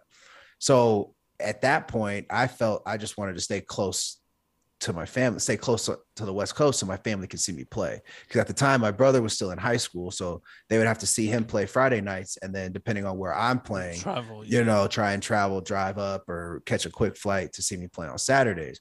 So yeah, I was always drawn to like Florida State and Texas. But at the end of the day, it was more important for me to be somewhere where my parents could see me play and my family could see me play, um, as opposed to going to that big stage because the Pac-10 was big enough as it's as it is or as it was. I didn't need to go. I didn't need to go to the other conferences to get national notoriety. We were my my freshman year. We were number two in the nation for for a little bit. So Oh, wow, we had we had yeah we had the national notoriety. Um, so I didn't feel like I needed to leave the Pac-10 order to do that. So more important for me was just to stay home, or it's not stay home, but stay on the West Coast, so it'd be easier for for my family. So I guess that Especially as explains you your went point. up to New England after you got drafted Yeah. as well. Yeah, and then I go to the farthest team possible from LA. I guess that kind of sums up your point you said last time about California not keeping its own players. Like Najee Harris going to Alabama is a very good example of that. So if Yeah. your Pac-12 is weak and you don't keep the best talent in house, then you get That's everything what get happens. worse. Yeah. if you look at like four of the last five Heisman Trophy winners from California, um, Bryce Young. I mean, you look at Bryce Young, C.J. Stroud, uh, DJ. U- U- I forget, I can't say his last name. That started for Clemson. Those are all California kids. Oh, really? Um, okay. Yeah. But just. Um, Garrett Garrett Wilson. The um, Yeah. The Jets receiver now. He's yeah, California. Um, Kayvon Thibodeaux, California. Hmm. I know he went to Oregon, so I guess he did stay on the West Coast. But um, is putting out a lot of big, big high school prospects. Uh, so they're just not staying. If all those kids stayed on the West Coast, I mean, the Pac-12 would be just phenomenally talented. Um, but they're all leaving. They're all going to the SEC, Big Ten. It's- You know, It's like when the U just drew a line in Florida and took Pretty much. everybody there. exactly. Exactly. Now- them and then became a powerhouse. Like Yeah. That and that's yeah, and that's it. And that's part of our when I'm on uh, when I talk about the Pac-12 Council, that's our main goal is how do we keep kids on the west side of the Rocky Mountains, west, keep them west of the Rockies and keep them in the pack. That's our number one goal is to figure that out. Um So you're saying you you guys are gonna build a wall. I hear that's what I'm hearing. Shane Well, Vereen the, the says Rocky build Mountains the are wall. Yeah, yeah. I mean, Yeah. have, you guys? I know, like, obviously, you probably can't say some things, but are there ideas floating around of how you how that is possible without it just being financial incentive? You know, like yeah it, it's it, it leads back to getting more teams um a winning bowl games but b getting into the playoffs yeah, uh getting it getting into the playoffs is so there's things that we can adjust within the pac 12 to make sure that we have a team uh vying for a playoff spot each year okay. and Would, i'll, I'll leave it at that would you lobby for an expansion of the playoffs as well to to benefit that? Because I know that's something that's potentially on the horizon, and some people are against it, some people are, are kind of for it. I mean, I don't see I don't see any problem with expanding it. I mean, we, we want we want we want the best team to win. We want the best teams to be in it to at least have a chance. And if expanding it is the best way, then I mean to find the true champion, then we should do that. You So, mean you, I don't- You, didn't buy it when it was like a collection of twelve guys just deciding, oh, that one's going to be number one, that's Uh, one's going to yeah, be number two. yeah, That, not yeah, into that's that one. that's always been shady to me. That's always been real shady. Uh, so I don't know. Yeah, but I've, I, I mean, if it, if expanding it means we get more talent and and more teams that, you know what I mean, that that deserve a shot, then expand it. I mean, yeah. I mean, yeah, makes sense. We want the best team to win, or at least to be in the championship. So, you know, I'm all for it. That was so much like the old white man cabal in like the dark room. when Oh the yeah, BCS it's like the it's like the Oscar the Oscar winners that just like Or the choosing Druids. No, I think we'll have Notre Dame as the number one Yeah. going into this year. That'll work nicely for us. And Ohio State, those two will work out Uh-huh. nicely for us. Stick them in the Orange Bowl, it'll be fine. yeah, exactly. So with the talent in California, it seems to me like lots of the kind of high-end elite prospects that come out of college and go to the NFL seem to be coming out of California or going to high school in California, Texas, Florida, and some of them in Louisiana. Is there a reason why those states or some states in particular create good football players, other ones don't seem to? Yeah, I, I've never really. I don't know. I I mean, California, I would say just based off of a population standpoint. That's yeah, that's fair. I suppose uh, I'd same say with Texas as well. Yeah, Texas about New York, because so do they produce? they produce players? more. They produce a lot of basketball talent. High school Okay. Okay. basketball. High school basketball in New York is like is like high school football in Texas. Oh, okay, maybe that's Right, just okay. more of a just Yeah. the culture in New York. They just favor it. Okay. Yeah, yeah. Cool. Um, I mean, high school football in Texas is like is a religion, so that's why you know a lot of kids play, a lot of kids want to play, and you get better coaching, all that type of stuff. Florida is, I think, that's a population thing as well. Right. Um, and I, I know Ohio puts out a lot of good guys. oh, of course. yeah. Um, Yeah, that's Um, literally the most populous states, isn't it? In America, Yeah. it- they're up there. minus yeah. New York, right? Yeah. Yeah, yeah, they're definitely up there. But that's also where Um, like they've got a strong history of like college football. Texas Correct. and obviously Florida has had long periods of success with various teams like the Gators, Miami, Florida State. So it's like it kind of makes sense that there's a culture around those areas where they want to see their local high school prospects perhaps going to. California is Yeah. almost like the rogue element of that, where you've got such an eclectic mix of people, and they're not Uh-huh. perhaps oh, California's got a strong history of college football success, but it's not. I'd never imagine it being the same as a, a Texas family and a California Right. family with that, right? Yeah, no, it, it's just it's just different culturally. I Mm. think football's just bigger in, in Texas. Um, I, I think in California, there's football is one thing, but then there's a like basketball is extremely popular. Baseball is really big. Um, just out of like my hometown where I grew up in California, at one point we had three players in the NFL just from our just from our little hometown. Three players in the NFL, like eight players in the MLB. We still have players in the MLB, some from my high school, some from my rival high school. Wow. Um, soc- soccer, swim, just some like random sports that like for whatever reason, like we just had a, a good crop, I guess. And Mhm. and uh, but also I think that also goes to the competition. We're, we're faced like you face top notch competition pretty much every week in California, depend regardless of the sport. Um, So that iron sharpening iron kind of thought. yeah, yeah, yeah.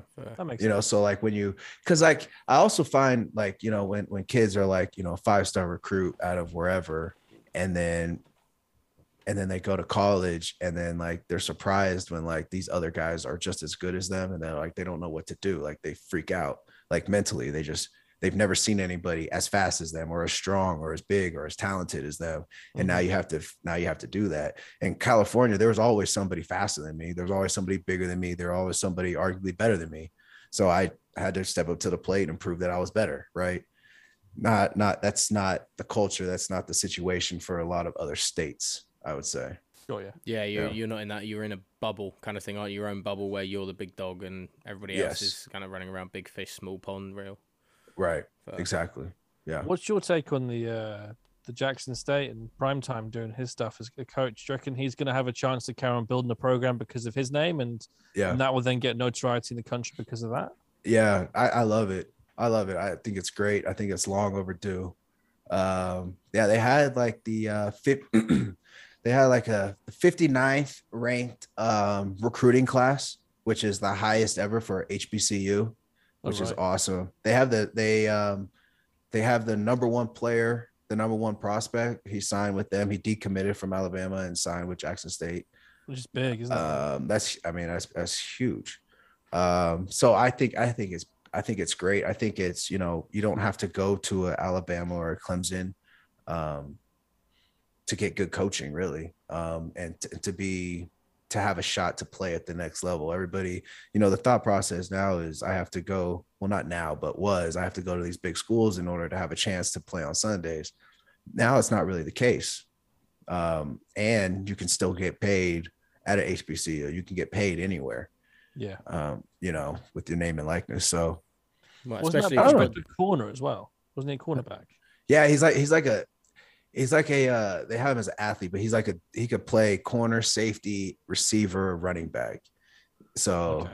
he's Yeah, He supposed can to learn all those yeah. things. Yeah, he can learn all those things. Yeah, Deion, couldn't yeah. And honestly, I don't. I mean, you're not going to get better coaching than Deion Sanders. Like you're No. just not. Yeah. You know, I mean, you could get like great coaching from Nick Saban, but you you can't say that that's going to be better than what Deion can teach you from. I mean, he did it at the highest level. You know, so I, teach I, I love can you it. imagine him in a recruiting room as well? Like, Oh my Oh, god! How do you say no? How do you say Yeah. no to Deion? If you're sitting at a table in a room with Deion Yeah, Sanders, how do you say Yeah. no? You know, yeah. I'll teach you financial up. responsibility. Invest in gold chains and, a, and a Ferrari on Super Bowl week. That's Look all you good, need. play good, worry. play good, pay good. Remember that as well. Exactly. Gotta look good to play good. You play good, they pay good. Pay good, you die good. yeah, exactly. Yeah. They're all going to have to bring back for week one his Jerry curl perm or whatever that he had as well. that day. That would be great. call with the gold chain and the, and the gold sunglasses. Man, he was cool. He looked so cool. Oh yeah, yeah. But in fairness, listen to what he says on the interviews about it. He says that he doesn't want to just have an athlete. He wants to look after them and make sure they're making the right decisions. Because again, if you go Yeah. to a, Nick Saban, he'll look after you from a football point of view, but is he going to look after you from a point of view of becoming a better human or a man or, right. or an athlete, and then also understanding finances? Because again, Primetime got all the money in the world pretty early on in his career, and has probably Mhm. made all the mistakes you can make. So who better as a mentor and a teacher to tell you all the pitfalls that are going to happen? and Exactly. see someone who succeeded the whole way through. He'd probably be the first one to say, all that entourage you have around you, you need to get rid of all of them now because they're your hangers on. If you want Mm-hmm. to take them up for your ride, fair enough. But if you wind up with no money in 10 years, they're the reason why. Right. Yeah. I, I mean, he's lived it. Uh, he's done it. You know, he the highs, the lows, and and I mean, I think he's doing it the right way. I I think he's uh, there needs to be more attention brought back, in my opinion, to HBCUs. There's some great talent that um that comes out of HBCUs. I mean, it's not a lot, but the guys that do make it in the league are phenomenal and, and exceptional at whatever position they play. Um, so I, I think you know, I think it's it's an avenue that you know. I think they they just signed their own HBCUs now, just signed their own uh, streaming rights deal. So Oh, it's wow. kind of like yeah, it's kind of like HBCU live or plus or something like that, where they'll they stream and broadcast all HBCU games nationally now.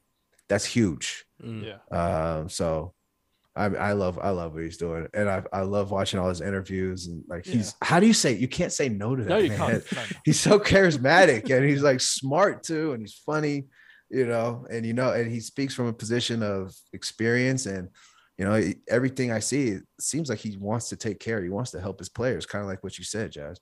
Yeah. Now, that sounds like the biggest idiot in this conversation. What does HBCU stand for? Oh, historically black college. Oh, okay. Yeah. Got you. Yeah. Sorry, I di- I didn't know what that meant. All. Oh yeah, no, no, no, no. I forget. I forget. You guys are all the way across the pond. yeah. yeah, histo- yeah, historically black college um, and university. Um, so that's like it's a lot of a lot of them are in like the South. Mm. Um, but I mean, off the top of my head, Eddie George, Walter Payton, uh, team my teammate uh, Dominique Rodgers-Cromartie, um, Did John Ter- Stallworth come from one of those? Terrell well? Owens, who? John Stallworth, the Steelers receiver. Yeah. Yep. Yep.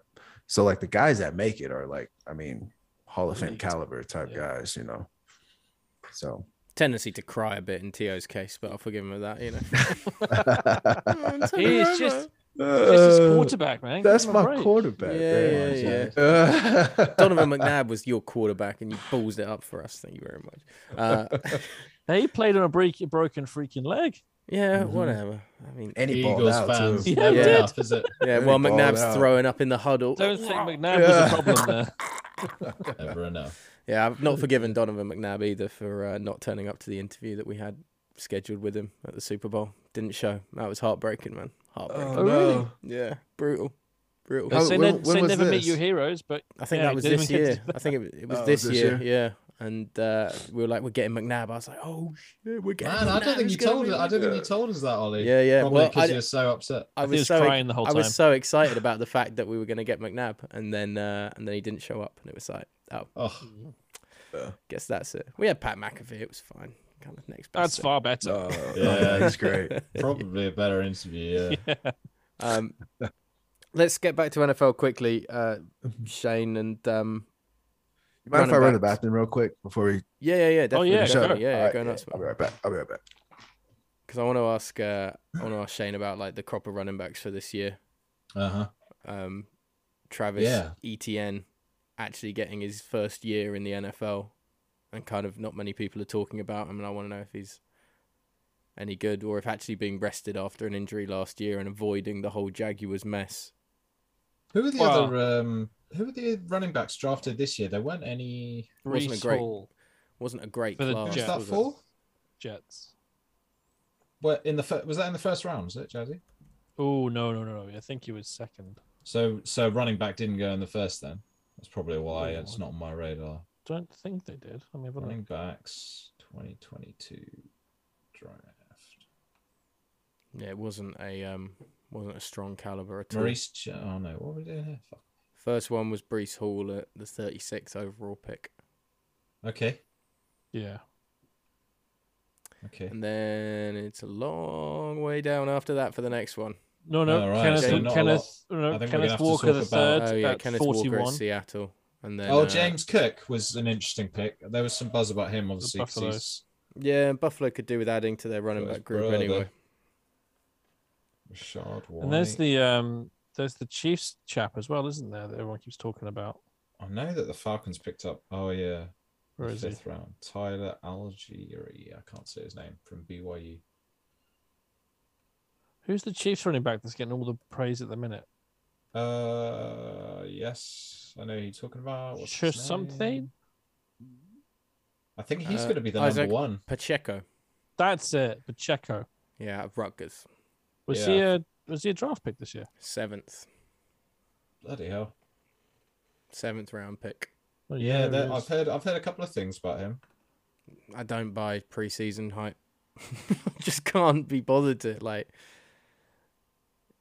Yeah. He's been hurt before. Well, it's just, I mean, even like with this Eagles thing, the number of times that I've seen people going on about that Devon Allen catch, and like, it's not that impressive. Like, it's a really nice ball from um, Sinnett to pick him out, but it's, uh, it's it's a, it's it's one move where the defense was lined up in basically a, a coverage that was perfect for that kind of little seam route through the center of the field, Yeah, and because Yeah. he's got the speed to get over the top, it looks great. yeah. But it's The thing is, if, One if you get to the NFL, you can any one of these guys can do one play like that, or two plays like that. It's just whether you can do it. consistently. consistently. Yeah, And as I, I say, mean- you know, it's difficult to like actually that looks really splashy and great, but you can find all of those from college of every single one of these players because they've all got seven or eight plays from three years in Highlight reels. college, two years in college that they Yeah. can do that. So, yeah, uh, preseason just is nothing. It's And ab- clearly, Sinnett can throw a deep ball, unlike Jalen Hurts. So, oh, so you're saying he should be the starting QB for Philadelphia? hey, I'm just saying that he, he, if he got a long connection on TD, that's a good start. Look, I like I like quarterbacks that can throw as opposed to run. So uh, you know, I'm I'm, more, I'm okay with that. Gardner Minshew's apparently been playing really well as well as our. he's good, man. He's great backup. It's- Yeah, I just Yeah. Don't can need imagine- Minshew mania crap as well, like all the mustaches and everything. I think that I think Eagles fans would Aw, get real tired on, real that's quick of that. Nah, we don't fun, do dude. fun.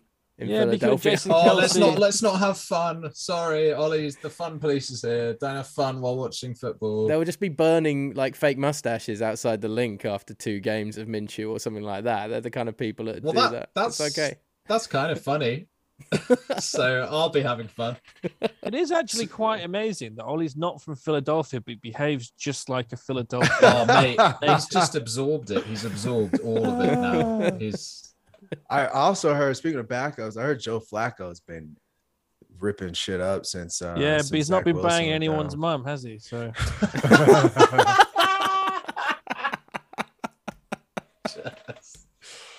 Oh good. god. Good comment. Yeah. well, it's the I don't even know if it, I don't know if that's I don't know, man. That's gotta be know. true. Come on. I don't mean, some of some I of Zach asked- Wilson's mum's friends are also really hot. Well, yeah, probably. Have you not seen them on like Instagram? When they uh, his his mum has been doing like their live streams or whatever, Jazz think been doing have, some like, a real friend or two. research. and they're no, Yeah, it's, Jazz. it's, it's been everywhere. here? this Yeah. year. He's a journalist. this uh, in the man. He's a true Some it- It- journalist. it- it's everywhere. He says it's everywhere. I haven't seen it. So Jazz Can't has seen it. I'll It's tell like you five- next It's time I like see five dollars a month, I think, on OnlyFans, Shane. That's what it is. it. no, no, 15, 15. Come on, come on, Big class. he must have the promo code for the discount. Jazzy. Is that where you get an NFL Plus? Is it? yeah. yeah, you get Zach Wilson's mum's friends. Come on now. Hey, uh, Shane, we were going to ask you about uh, running backs this year. Okay. Is there anybody? We were just having a look through the draft, and we had to look quite far down to find Many. a lot of running backs. I- Is there anybody in this draft that you think is going to be a surprise star, or do you know a lot about these Uh, you mean from uh from the draft this year? Yeah. yeah, yeah. Um, let me let me pull them up so I don't forget anybody because there are. This was like an interesting year. Um, NFL. So Breece Hall was the first one taken by the Jets, and I think that was quite a good pick. But that's based on me watching people play Madden and, and draft him and then see him run for like Yeah, 4,000 no, I I, I like Breece Hall. Um, let me see which team. Jazz has done more games, uh, game tape study on Zach Wilson's mum's friends than he has on the running backs in the NFL. I mean, I I have priorities here, Ollie. I got them right. Uh, yeah, I checked the tape. She's got a. She's got that a would be hilarious. She's got a great if that was action on her. real That one. Oh man, that's tickle me. Uh, the this podcast does not represent any of the views of Verge magazine. Sorry, we should have said that way in advance. Or Jazz. It doesn't represent the views Yeah. of Jazz alone. yeah, yeah. Just Oh, okay. So I'm really big on Breece Hall. Um, I really like. Why can't I find the list? I'm trying to go off the top of my head. I can read them if you want. Um, I like Got- Isaiah Spiller. Who? Um, where did he go? That's what I'm trying to find.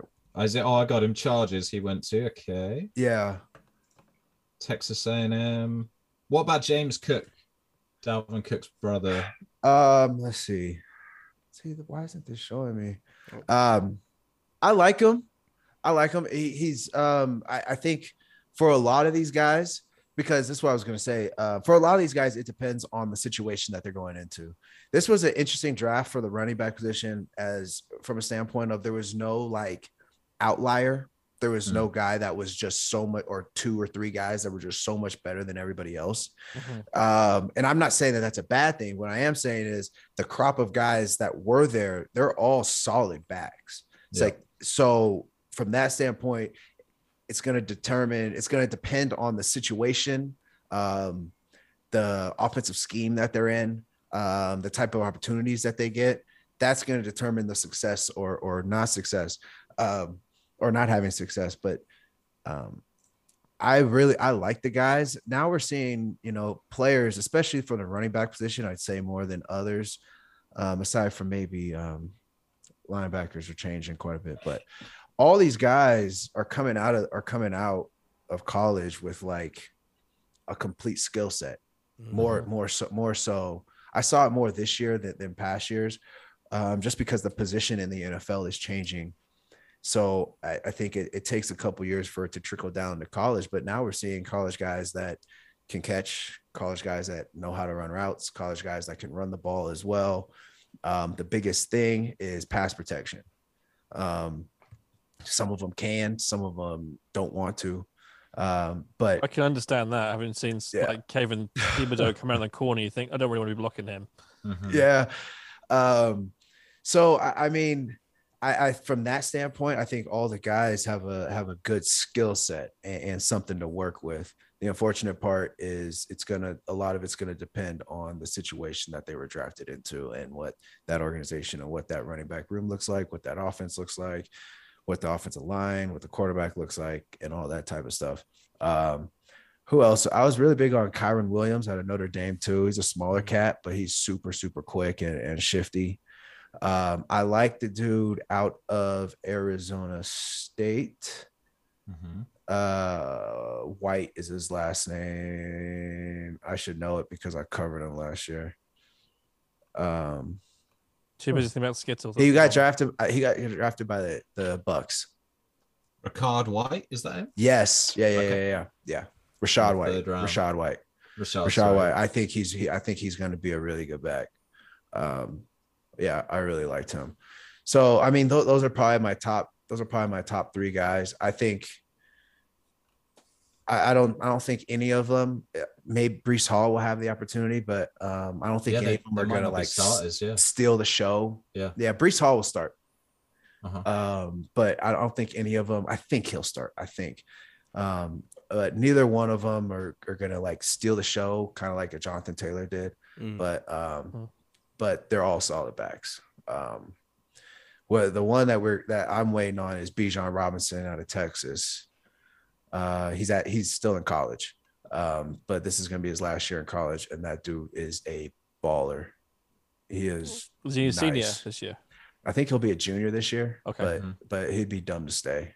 He'll Is he leave- a, is he'll he a first after this round Yeah. kind of level? Okay. Yeah. Is Yeah. he a big guy or nifty or about- he's like he's probably like uh he's probably like my size, so like 5'10, uh 205 ish. But he's Okay. too but small he- for the NFL, then, man. But my but my 205 and his 205 look completely different. Different. Um, yeah, and he yeah, he can he's great at everything. Um, he's a playmaker, he's the best, he's the best player on that team, um, hands down. He's a man. So he'll go first round next year in next year's draft, um, regardless of what happens to Texas this season. So And do you think have an He- yeah. impact like Saquon had at the Giants? Just light it up. yeah, I mean, wait, wait, are are we are we saying he's like Saquon, or are we saying we want to As in, play so like? when Saquon entered the league as a rookie, of course, he played really well and lit the league up and Mhm. outperformed what we expect to get from a rookie running back. Would you think he'd be on that sort of level when he entered the league? It's possible. It's possible. Um, very, guess- very, very much so. Yeah, Back to what you said, though, it depends on situation, O line, Yeah. QB, all the rest of that Yeah, stuff too. yeah, yeah. Is- I is- learned that. Yeah, you you mentioned there like pass protection and obviously like a lot of college systems because they're so much more fluid um uh, and particularly running things like the option perhaps pass pro isn't as much of a big thing as when you get to the NFL and you actually need to protect like the backside of Tom Brady or someone um Yeah. are, are there like are there conferences perhaps or like colleges that tend to actually build a better pass protecting back and we see NFL teams likely more looking towards that way than anywhere else in the country that's a really good question. Well, because if they can all do everything, then it's like, well, that's the one thing that separates. That you would have separates thought, yeah. like, I can put him in and plug him in, and he knows how to pass pro straight away. Yeah, I don't think it's. I don't think it's comp. I don't think you can say that. Break it up into conferences because the Big Twelve passes the ball more than any other conference, but their backs don't pass protect. A lot of times they their backs are out in the route, Mm. um, Right. and a lot. And that's not a conference that's known for blitz because there's so much pass. They'd rather cover. Um, Pac-10, it, it, it depends on this. It depends on the team and their and their offense. I got good at pass protection because my running back coach at Cal wouldn't st- like he wouldn't put you on the field if you couldn't pass protect, and he was big on it. And he drilled it into our heads, and it wasn't something I wanted to do when I first got there, but it turned into like something I took a lot of pride in, and something I ended up liking. Um, you know, it's it's so much pass protection for the running back position is like want to. Like if you want to block this dude, you will. If you're like hesitant and not sure, you're probably not. But if you want to go smack him in the mouth, then you'll do that. Um, What if it's Aaron So- Donald though? If you're running back, then then what happens? huh? I Yeah. what? Who? What? Yeah, no, no, no, no. We're talking linebackers and safeties. Yeah, We're yeah. talking. No, no, no, no, no. That, that's not. That's a brutal assignment. responsibility. If you That's above my pay grade, sort of thing. Yeah. That's not my responsibility. If he comes through, I'll dive as hard as I can into his knee and hope that that brings him down or at least slows him down. But I, I'm like, I'm not standing in front. Like for me, it was Ndamukong Suh one time came through. And what do you want me to do with that, coach? yeah, yeah, yeah. Yeah. Uh, So I what weigh did as you much do? as his left leg. Like what I just do- I just dove at his thigh pad as hard as I could, and I hit him. I mean, he stayed up, but I mean, he gave Tom an extra 0.3 seconds. So uh, That's know. one of the I mean, scariest guys. Yeah, in the that's not my job, ever. man. yeah, yeah. What did you um, What did you make of the the pass block on Kayvon Thibodeaux in preseason that a lot of people were That's what talking was about, and you know went for a knee, and Thibodeaux seemed to basically be caught between two minds, so he kind of paused, whereas somebody mm. else then came across and, and chopped down at the knee, which doesn't look Chop great, and loads of people were saying fine him, suspension, it's preseason, all that kind of thing. Right. football. If if we're, if we're saying we can't say that Kayvon Thibodeaux hesitated and then it was a dirty block. If he hesitated, that's the problem. You got to go. Yeah. You know what I mean? Every time when you hesitate, you're putting yourself up for a lot of risk uh, in football. Unfortunately, you just got to go. You can't you can't try and play slow. You can't try and play careful. You can't try and play hesitant. You just have to go. Otherwise, you're gonna put yourself in really really bad situations. Yeah. You know? All right, Shane. top five running backs that are going to lead the league in yards this year, estimation. Okay. Top five, top five. Is that total yards, Ollie, or Yeah, yeah, that's a good running question. running back yardage on the So ground. just just rushing, Rushing. yards. yeah, rushing yards. I'll put in no no specific order. Najee Harris, Hey, hey, that's what I do. Whoa. Um, Jazzy likes that? uh, no specific order. Najee Harris, Alvin Kamara. Um, I gotta I gotta go with Jonathan Taylor. yeah. I gotta go with J.K. Dobbins, surprisingly. Okay. Mm-hmm. and he's he's kind of like my dark horse. And if I had another dark, if I had another one, because I want to say Derrick Henry, Yeah, I think you. so I'm gonna say Derrick Henry. Oh, you're leaving Yeah. out Dalvin Cook then? Okay, all right, okay. I, Yeah, Yeah, I It's a know. lot of good running It's- backs. I know. if I was to replace Dalvin Cook with anybody, I would replace him with Jonathan Taylor. Oh, really? You don't think it's going to be as uh, like a back-to-back big scene? I mean, it's tough to do. It's tough to do. That's that's all. Not that he Yeah, yeah. can't, not that he can't. Um, but He's got a teams are going to be like, it properly as well. I mean, the goal Maybe. like to beat the Colts this year, number one on every defense's list is going to be stop Jonathan Taylor. Mm. Like that's going to be the top goal on everybody's list. Um, and so that change that that changes a lot, you know, just preparation. Not that they weren't preparing for him last year, but for a lot of the guys, that was their first time playing against them. And once you play against somebody once, you kind of you understand how they maneuver, how they move, how they how they cut, you know. Um, And the That- speed that's as the well. That's the thing about Kamara and like Henry and stuff. They've been doing it for years now. Like Exactly. it doesn't matter if you scheme up anything. It just unless if I they're also- healthy, they're going. Yeah, and I also think Austin Ekeler is going to have a big year this year Yeah, too. I would have said yeah. him. I love Ekeler. and Yeah. and I think Josh Jacobs is going to have a big bounce back year this year Yeah. in, in this offense. Yeah, I but really, that's that's why I was really like asking like, total yards as well because Ekeler Yeah. could definitely be Yeah, like Out top three total yards. as well. Because if we're talking total yards, I would even th- total yards. I would throw Aaron Jones in there too. Mhm. I think Aaron Jones and AJ Dillon are going to have to have career years in order for the Green Bay Packers to be relevant this year. Mm. uh, just because of the, the new receiving corps. They're going to have to lean on, on the experience and the experiences in the backfield with that team. Literally, uh, I mean, the two backs and Aaron Rodgers. Um, Yeah, he ain't happy, is he? yeah, Aaron, with what he's seen so far. I mean, yeah. He he probably won't be happy till like week six. You know, it's gonna take a minute for it's gonna take some games for everybody to get on the same page and you know, uh, but they'll get there. They'll make the playoffs. Don't get me wrong. Well, I Um, got a pretty crappy division, so Yeah. pretty much. Is it going to be the ayahuasca cares? bye week for the Packers? Hey, if it works, shit, whatever. Whatever works. Takes them out into a retreat in the middle of the uh, Wisconsin somewhere in the snow, gets them down ice fishing or something like that for the bye week, and uh, yeah, sits down and gets them all huffing on ayahuasca.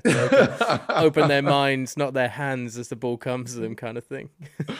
yeah. I, I I mean, as soon as I read that, I was like, oh, they're about to have a field day with this one. yeah. Oh, yeah. Not that he cares. I think at this point in this season, like when we saw Aaron Rodgers walk in looking like Nicolas Cage, I, I think he was just like, fuck it. this is just that's gonna be the title of this season. Fuck it. I'm gonna go out, I'm gonna ball, uh, but at the same time, I'm gonna I'm gonna give them shit to talk about that I don't even really care about, like what I'm wearing, the ayahuasca. The he's gonna say something else like halfway through the season that it's gonna be another yeah. headline, and he's like, I'm just gonna play with these cats and and go ball. Um, He's got nothing to God, prove, he does said- he? I mean, he said, you know, no, it's no. great I- for the media as well. well, he, us something to talk about. I I, don't think know. he does have a lot to prove. Does prove, he to be have honest, something but like that's another conversation? Does he have something to prove? I, I don't know the answer to that question. I, think guess it so. depends on what you on where you hold him. I was going to say, uh, it, uh, isn't it the camp that he falls into with you of he's actually been detrimental to some extent to the Packers to winning another championship because he's Aaron Oh. Rodgers and stuff that he has done and influenced perhaps in the locker room, or is he Aaron Rodgers' greatest quarterback that we've seen in in modern era, arguably in terms of his ability to throw the ball, back to back MVPs, already won a Super Bowl, like he is just that good. See, for me, it comes down to how highly in regard you put Super Bowls, and I put them pretty high regard. So from that standpoint, he has something to prove. from from a success stat, who he is as a quarterback standpoint, he has nothing to prove. Um, It does I make you wonder though whether or not one of the greatest travesties in American sports has been the Green Bay Packers have gone from Brett Favre to Aaron Rodgers for what's that, thirty years now, and they've only had two Super Bowls to show Yeah. for it. Yeah. that's yeah, that's the thing. Aaron Rodgers has been to one Super Bowl, But Peyton Manning only won one with the Colts, right? And but they, Yeah, but but then he did, did but then he win. get another one with the Broncos. hmm And went to two more as well. But he didn't win that with the Broncos. He with- was the worst with the quarterback to win a Super Bowl. Hey, boy, Passing winning's Yeah. winning, baby. like- Very true. I mean, yeah, winning's But- winning, but you wouldn't say Manning dragged that team. Like, No, Manning didn't no, do no. that. The year before, Manning helped get them to the Super Bowl. He was the big influence on offense, and then so they it got was destroyed it was by the- still his team though, even though he wasn't delivering at the He- highest he- level He anymore. didn't need to have it, his arm to be able to throw 50 yards. He just need to be able to say, okay, the defense is doing this, so we're going to do that. We're going to put ourselves in the best position to have a chance to make some chunk plays. That's what he did, and did it really well because, of course, he's a very cerebral player. But winning winning a Super Bowl comes down to so much more again though than than individuals' ability. There are loads of players that haven't won Super Bowls that have been uh, like you know Joe Thomas doesn't get drafted to the Browns. He might go somewhere else. He could be one of the best offensive linemen and have a couple of Super Bowl rings to his name. But he doesn't. He ends up on the Browns, so he builds a legacy for himself as being a great offensive lineman. But he's at a On a bum bad team. franchise, yeah, for so many like years. Archie Archie Manning is is is my is my favorite example. Uh, he's one of the best quarterbacks to ever play the game, but he was with the Saints and they never won anything Mm. because they they they never put any pieces around him. He was always running for his life. You should go look up some of some of Archie Manning's highlight tapes. Um, it was unbelievable. He was scrambling, running for his life, dimes like 50 yards downfield. But because he was in a small a small market team um, that didn't win very much, he, you know, never really got the respect, I guess, that he kind of deserved. Well, that was of- the era of the brown bags, wasn't it, in the stands for the Yeah. fans? Yeah, he was there during that, but he balled every every I'll Sunday. have to check that out because I've always thought that Peyton was always the best Manning. I never thought that his dad was very good. I So mean, I'll from a check s- that out. yeah, I mean Peyton, from a stat standpoint, yeah, they're completely different players. It- it's crazy because Archie Manning used his legs, Peyton Manning, Right. you know, That's slow. Yeah. Eli, Mm. slow. Oh, he Slow. did, beat, he did beat Demarcus Ware to the edge one time for, for a sneak, didn't he? yeah, Archie would have done it every time. Right. So Yeah, hadn't Demarcus Ware taken a 40 yard step the other way at first Oh yeah, as well? I mean it was so, I mean, yeah, like- the best play fakes ever, and the, the Yeah. cameraman stuck with the the running back as well. Then realized, oh no, hold on, the ball's over there. About five seconds later, and Manning's still running towards the end zone at that point. So Archie Yeah. could beat you with his legs, Manning could beat you with his arm, and Eli could beat you with all the other pieces that were put around him. All right, nice, yeah, yeah, that makes sense, yeah. um, so where where so where so if you guys had to pick an AFC, I need an AFC and an NFC uh champion from each of you Bills Bucks. right now today. Who? Bills and the Bucks. Bills and the Bucks. And Tom beats the Bills in the Super Bowl to continue their horrible streak of losing Super Bowls, and him saying, "I still own the AFC East." That's what's good. Okay, okay, okay. yeah, I I'm I'm put really money on that right now. Actually, really big on Justin Herbert and the Chargers. I know it's going to be obviously like difficult, but I I Oh. think the Chargers this is the best year to do it, and I think the Rams could go back as well. To be honest, Mhm. Okay. they have lost some elements. I think losing Von Miller is a huge one. Um, Yeah. But uh, I think in terms of like the offense, that offense is going to be as potent as it was last year, maybe even better with Stafford in a second year in it. Yeah. I think they'll be able to outscore teams as opposed to last year, and they've still got Yeah. 99. So yeah, Rams Chargers Super Bowl. Which is a shame that it's not then in LA as well, because that'd just make it so much easier for everybody. Wow, you you have the charge you have the Chargers coming out of the AFC. It's bold. I strong. think they've just got pieces. It's weird how nobody's talking about the Bengals having any opportunity to go back at all. Like very little discussion in general this off season about. Well, they should be better this year as well, right? It's no reason to think they haven't like lost loads of players. Um, it's just so hard to get back there. I just And that, that know. West is in everybody's like a- eyes. That's it felt like thing. a magical run, didn't it? It didn't feel like a team building towards. I don't know. They played better than the sum of their parts last year, which was great. Like Yeah. playoff football, especially, they rose to the occasion. But it was But it was also like there was not like luck, but like the Titans lost, but they had nine sacks in that game. Like what the fuck was that? Like Yeah. there was Yeah. there was so many Ja'Marr games Chase that were just Joe nuts. Burrow. That's what Yeah. it's called. yeah. Yeah, yeah. But yeah, I, I think you've got the West and the Bills as genuine candidates, basically. Yeah. I can't look past. I think Bills Bucks. Yeah, but Bills, I, I've, Bucks. got, I've got a bad. I got a bad feeling about this Bills hype. Almost. We were talking about it on the last podcast, and it just feels like it's too much. And that I don't know if they have a run of losing two or three games on the bounce. How are they going to handle that as a team? Like Well, the pressure- expectations, you know. It's that learning to be successful, rough. right? And the Bills are now going to have to learn how to deal with a high expectation level that is almost like getting to the Super Bowl is the expectation for them. Yeah, Allen yeah, being the is. MVP Yeah. is the expectation Yeah. for it. Like I know. if you don't if you do fall that, short of that in like a loaded AFC, it's going to feel like a letdown. Where it kind of shouldn't. Well, the AFC is the more Uh, difficult one to pick, isn't it? Because I mean, the NFC to me, I think it's really the Bucks to lose, maybe the Rams. and the Eagles. But the Rams having lost Bucks, Yeah. Rams, and then With the- like with, Green Bay um, and everyone else, isn't it? How are you not mentioning the Saints? Because Okay, talk to me. Why, Winston why are the Saints good. so yeah, so big on you? New head coach, Yeah, no Okay. Sean Payton. quarterback, question mark. They're not Okay. going to Super They've put their best defensive player as a tight end now rather than a QB. Uh, the, wait, say it again. Michael Taysom- Thomas is Taysom injured Hill right now is as well. Now a, I don't is know now if a he's tight end rather than a quarterback. I was just, Taysom, Alright. Taysom I Hill's was just just a, taking the piss out of Winston as well. I was trying to do that. Are you just in love with their defense, Shane? Is that the because their No. defense is amazing? No, no, no, no. I'm I'm real big on the Saints. Hold on, let me let me pull up my necessary. Is it 'cause of uh, Michael cheat Thomas and sheets. is this a Chris PDF Olave? document that you've created of Shane's Shane's New Shane- Orleans Saints Saints? Uh. I have I, have my sources. I have my I have my websites. Okay, so you want me to start from a player standpoint or from a coaching standpoint? I can break it down for you guys. real Okay, go. let's Let's start with go. coaching. Let's go coaching. Yeah. Start from a coaching standpoint. Perfect. Yeah. So head coach Dennis Allen. so we lose Sean Payton, obviously. Um, but the head coach Dennis Allen, A has been a head coach before. B has been in New Orleans probably for the last seven, six, five, six, seven years. He understands the system. He's been calling the defense. Um, he understands the culture in New Orleans. Um, he's been a head coach before, like I said. The offensive coordinator, Pete Carmichael, has been in New Orleans for eight to 10 years. Um, he's been the offensive coordinator, although he hasn't necessarily been calling all the plays. That's been Sean Payton. However, it's the same offense. It's the exact same offense. So, yes, it's a new head coach, but the culture stays exactly the same.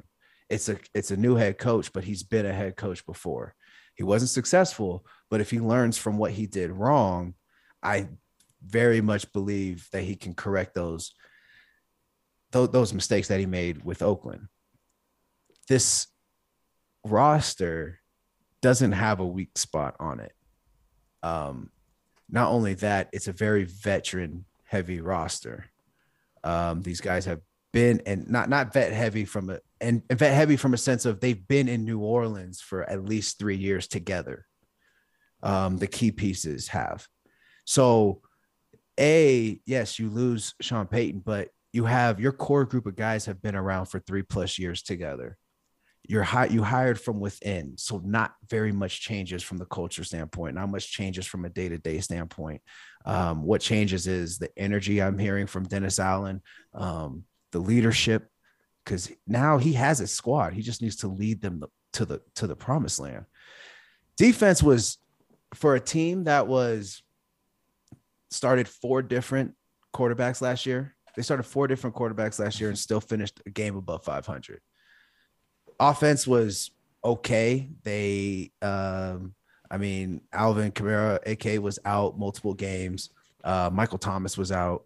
Um, so the offense was struggling. The defense stood up. The defense played lights out for a majority of the year. They were the fourth ranked defense points wise last year. So, and on offense, now you added Jarvis Landry, Chris Olave, who I really like. You got Michael Thomas, but behind them, you have Tre'Quan Smith, Deonte Harty, Marquez Callaway, all of who have been there two, three, four years.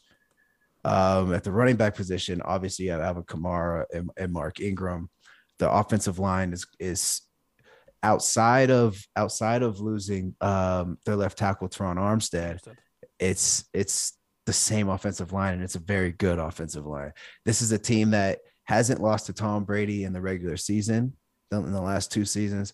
Um, the only loss to Tom Brady was in the playoffs the year that the Bucks won the ch- won the championship. The bit where it matters the most. Okay. Yep. Cool. Very true.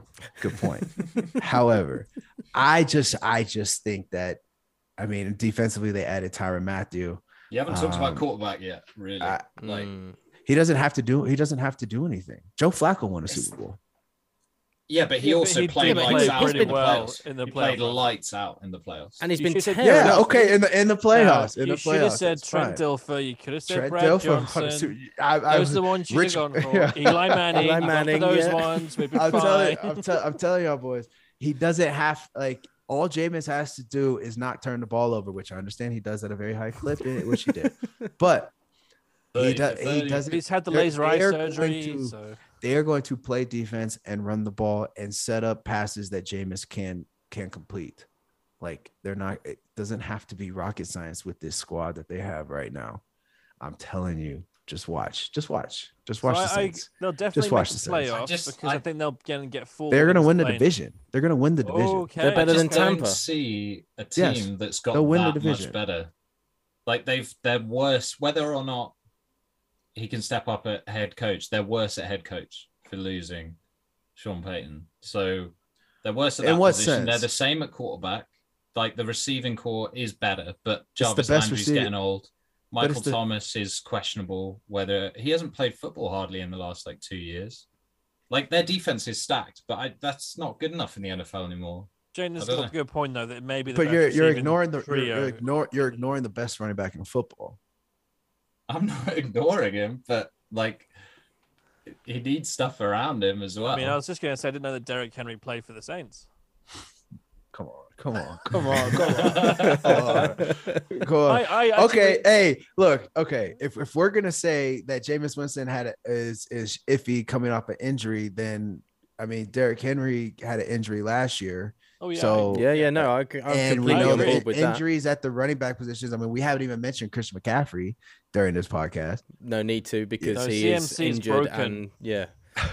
Like that, feel that's that's the unfortunate They- thing. They ran like, him into the ground. Yeah. Yeah, They've, they've the used him too much, too long, too early. yeah. But you know, Yeah. Kamara had knocks last year as well, and Oh yeah, yeah. He, he was so banged up. a so you bit. need to it's you need to make sure position. that and and th- look, there's he's going to be more durable because they in theory are going to be able to spread it around the receivers a bit more because of what Michael Yeah. Mm-hmm. Thomas will bring.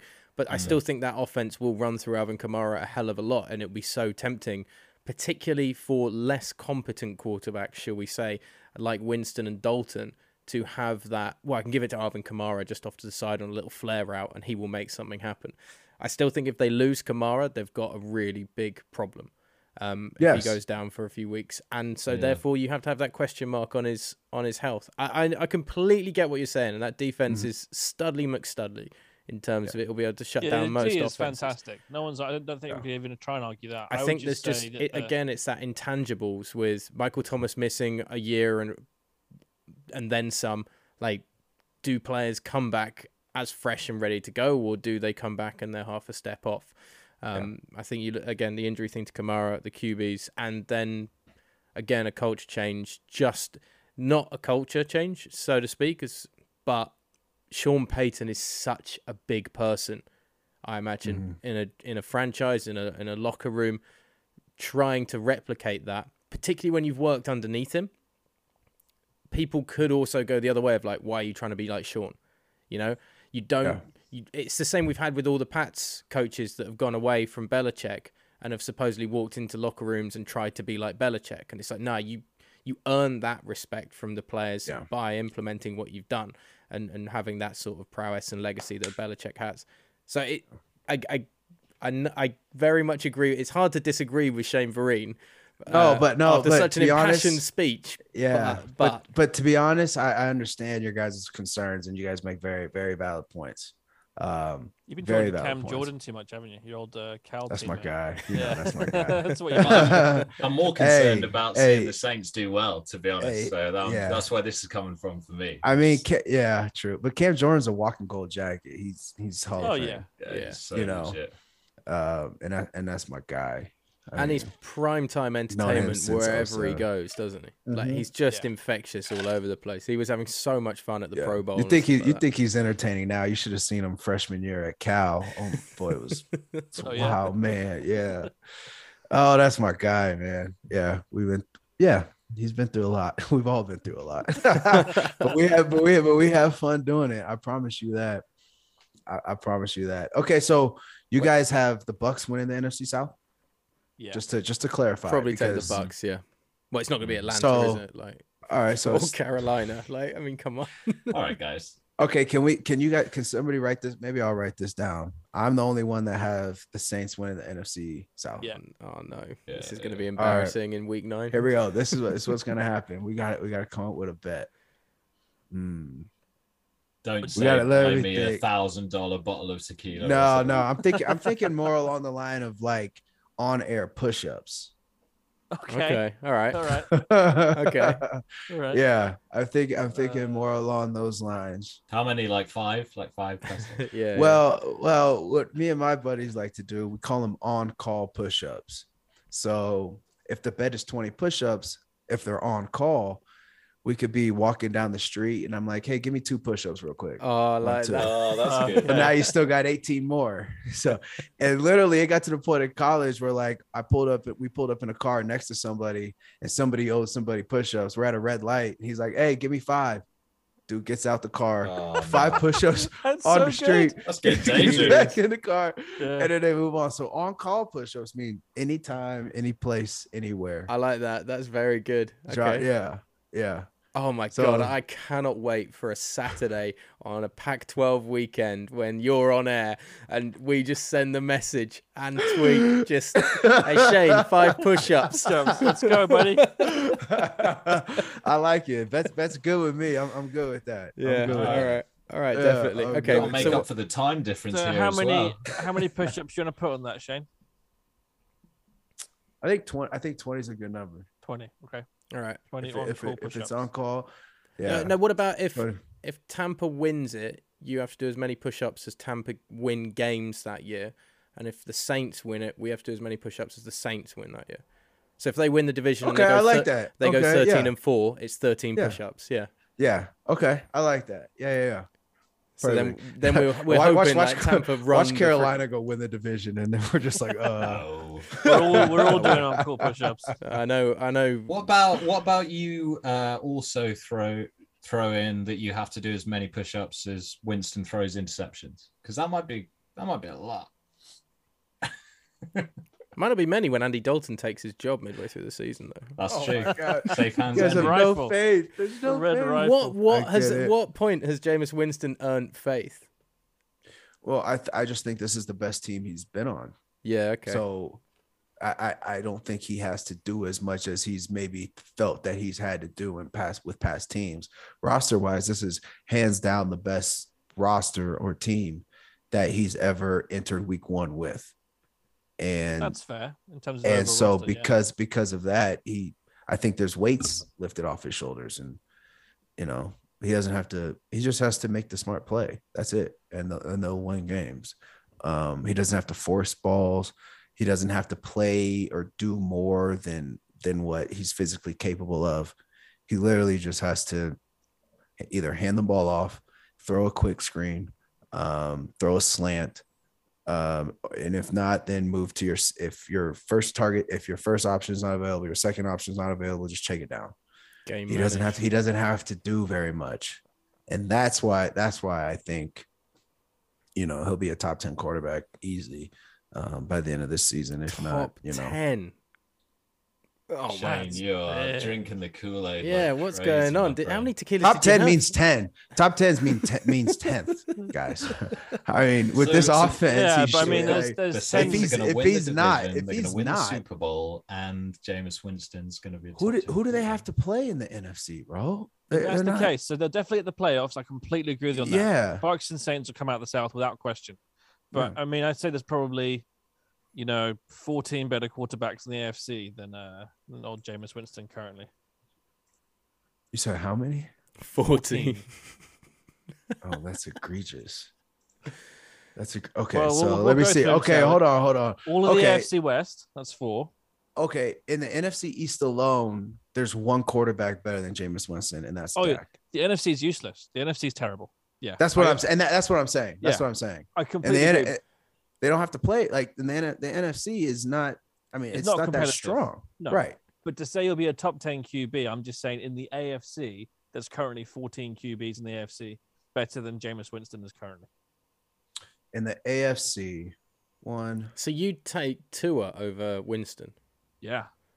oh no, Mac, jo- Mac Jones and Josh Allen. I'd take obviously. I would- Jacoby Brissett over Winston. Mitch oh, Lord Trubisky. Jesus. I Uh, would take Mitch, but Kenny Pickett's going to be starting anyway, so it's fine. Yeah, Take Kenny Kenny. Pickett, but you're not going to take Kenny Pickett over Jameis Winston. Hey, did Come you watch Kenny now, Pickett Jazz. on the weekend? That boy's got some Oh, anticipation. He's got some vision. He's got Talk about touch. drinking the Kool Aid. Jesus. This Yeah, is, for this has gone off real. the, this has gone off the rails asshole massively. Yeah. honestly in the AF in the AFC in the in the AFC East, I'll give I'll give you Mac. So Allen. Mac so Mac Jones and Josh Allen. Okay. In the AFC North, I'll give you Joey B And Lamar. and Lamar. He's ahead hell of a I'm not. I'm not including Deshaun Watson in this because he's Okay. not playing. So I, for I would have been games. including Deshaun to go with that. Okay. That's, But right now, okay, let's include Deshaun. That's four, five. that's Mhm. five. Uh, you think Ryan Tannehill's better than Yeah, Jameis? definitely. Yes, without definitely. question. Okay. Um, who's you Matt think Ryan. Trevor? You think Trevor Lawrence? Yeah. You think Trevor Lawrence is better than Jameis Winston? I think Trevor Lawrence has got a much lower floor and a much higher ceiling. No, so much higher. That's not. That's and not what I asked. That's not what I asked. Well, That's if I what had, asked. to, if I was That's not what I drafting a quarterback right now for a team, I'd be picking Trevor Lawrence over. Jameis yeah, of course. Me too. Yeah, yeah. But that's but that's not that's not the question I asked. Right now, who's the right now? But that'd be for day, one season shootout. I'd take Trevor Lawrence all day. right now on this day. You put Trevor Lawrence in that August- Saints Aug- team, and I'm Wednesday, drinking that August Kool Aid with you, Shane. I'm drinking that Kool Aid right with you. August 24th, 2022. Who's the better quarterback, Trevor Lawrence or Jameis Winston? I'm sticking with Trevor Lawrence, and that's my final answer. Oh my god. oh my god. Do you have what do you got? Too much fish and chips over there. Um, Okay, and then A- AFC West, I'll give you all four All of those four. quarterback, all four yeah. of those. So that's four, five, six, seven, eight, Matt nine, ten. Ryan. And then I got ten. I got I'd ten. rather have. Uh, I'd rather have uh, Garoppolo than. Uh, yeah, Jameis Winston. definitely. I'd take Jimmy G over James. And Jimmy Winston. G's not Yeah, I even probably- really a probably would starter at this point. I, yeah, I probably would too. But I wouldn't take Trey Lance over him, which is funny because Well, I don't know. Well, then why? who Yeah, Lance you, is you yet, want to take so- Trey Lance, but who who was was a you, you're gonna take Trevor Lawrence over Javis? I've seen Trevor Lawrence play at least. Trey Lance, I've not seen him do anything yet. Yeah, that's a I road one with the Niners. no, I don't not- think I'd take Kyler Murray over Jameis either. I'd probably take Jameis over Oh. Kyler Murray. Uh, Kyler Did you Murray's, see the uh, um the interesting. interesting thing Very about talented. Kyler Murray's stats? And somebody's done an, done an analysis with Kyler Murray's game performances and when Call of Duty. yeah, Call of Duty's come out, and when like So, double XP yeah. weekends take place. Yeah, seriously. Oh, really? I, I I did see that. Yeah, That's they funny. dramatically dropped because he's a big streamer. Yeah, when Uh, and when and so and so when that whole thing with the contract homework. about him doing four hours of film study, yeah. you know how that got blown up. It, it wasn't because he doesn't watch film. It's because once the call, I in my opinion, it because once the Call of Duty comes out, he streams a lot more, Mm. and he's not. You know what I mean? it's and not, so it, not a mo- good most of his no, it's not. And but nobody ever really said that because who's going to look at stats versus Call of Duty? You know what I mean? But I saw I my brother sent it to me, um, and he's like, "This is why." My brother was like, "This is why you know they put the four hour the four hours of film tape in is because once the new Call of Duty comes out, he streams like crazy because he makes a lot of money off of that." Um, It's So madness think to me. A why. guy who's been paid that much in a sports contract still wants to make as much money as possible off on the side. I, if I'd Yeah. maybe it's just kind of my selfish. Yeah. If maybe it's just my own sort of thought. If Yeah, I've been paid that much there, I'd be that. just trying to think of ways of one being as good as I can at my job because someone's paying me a very hefty sum of money Yeah. every game to do it, and then I've got fans, more fans in the Cardinals world than I do in a They're, streaming world. they're only going to potentially. You don't know that he's got more fans in the Cardinals world than a streaming Well, that's world. a fair point, actually. and yes. they you don't know that the Cardinals are going to keep paying you great money for more than three, four That's years, also a fair depending on point. whatever happens. Whereas you know that if you build your big streaming brand and you know you've got a lot of fans on the internet and you can keep making money that way. It's it's the modern day athlete that cares more about the individual Mm-hmm. brand and this weird like connectivity through streaming and stuff.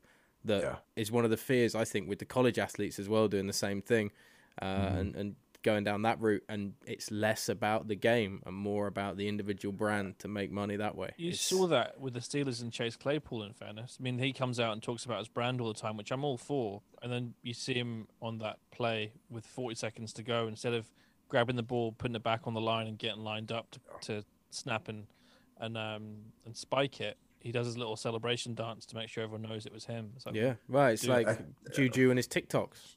Like, Yeah, I, I think I, th- I think the biggest disconnect, especially from the younger players, is that they don't understand that if you're successful and if you win and if you're a good player and if you put up stats and you put up numbers, whatever else you want to do is going to sell itself. yeah. mm, I think a lot of guys are trying to sell themselves and then play football. When if they Mhm. just were a beast on the field, whatever they wanted to do after is going to sell regardless be- just because of how good of a football player you are. They're trying they're they're doing it like the opposite.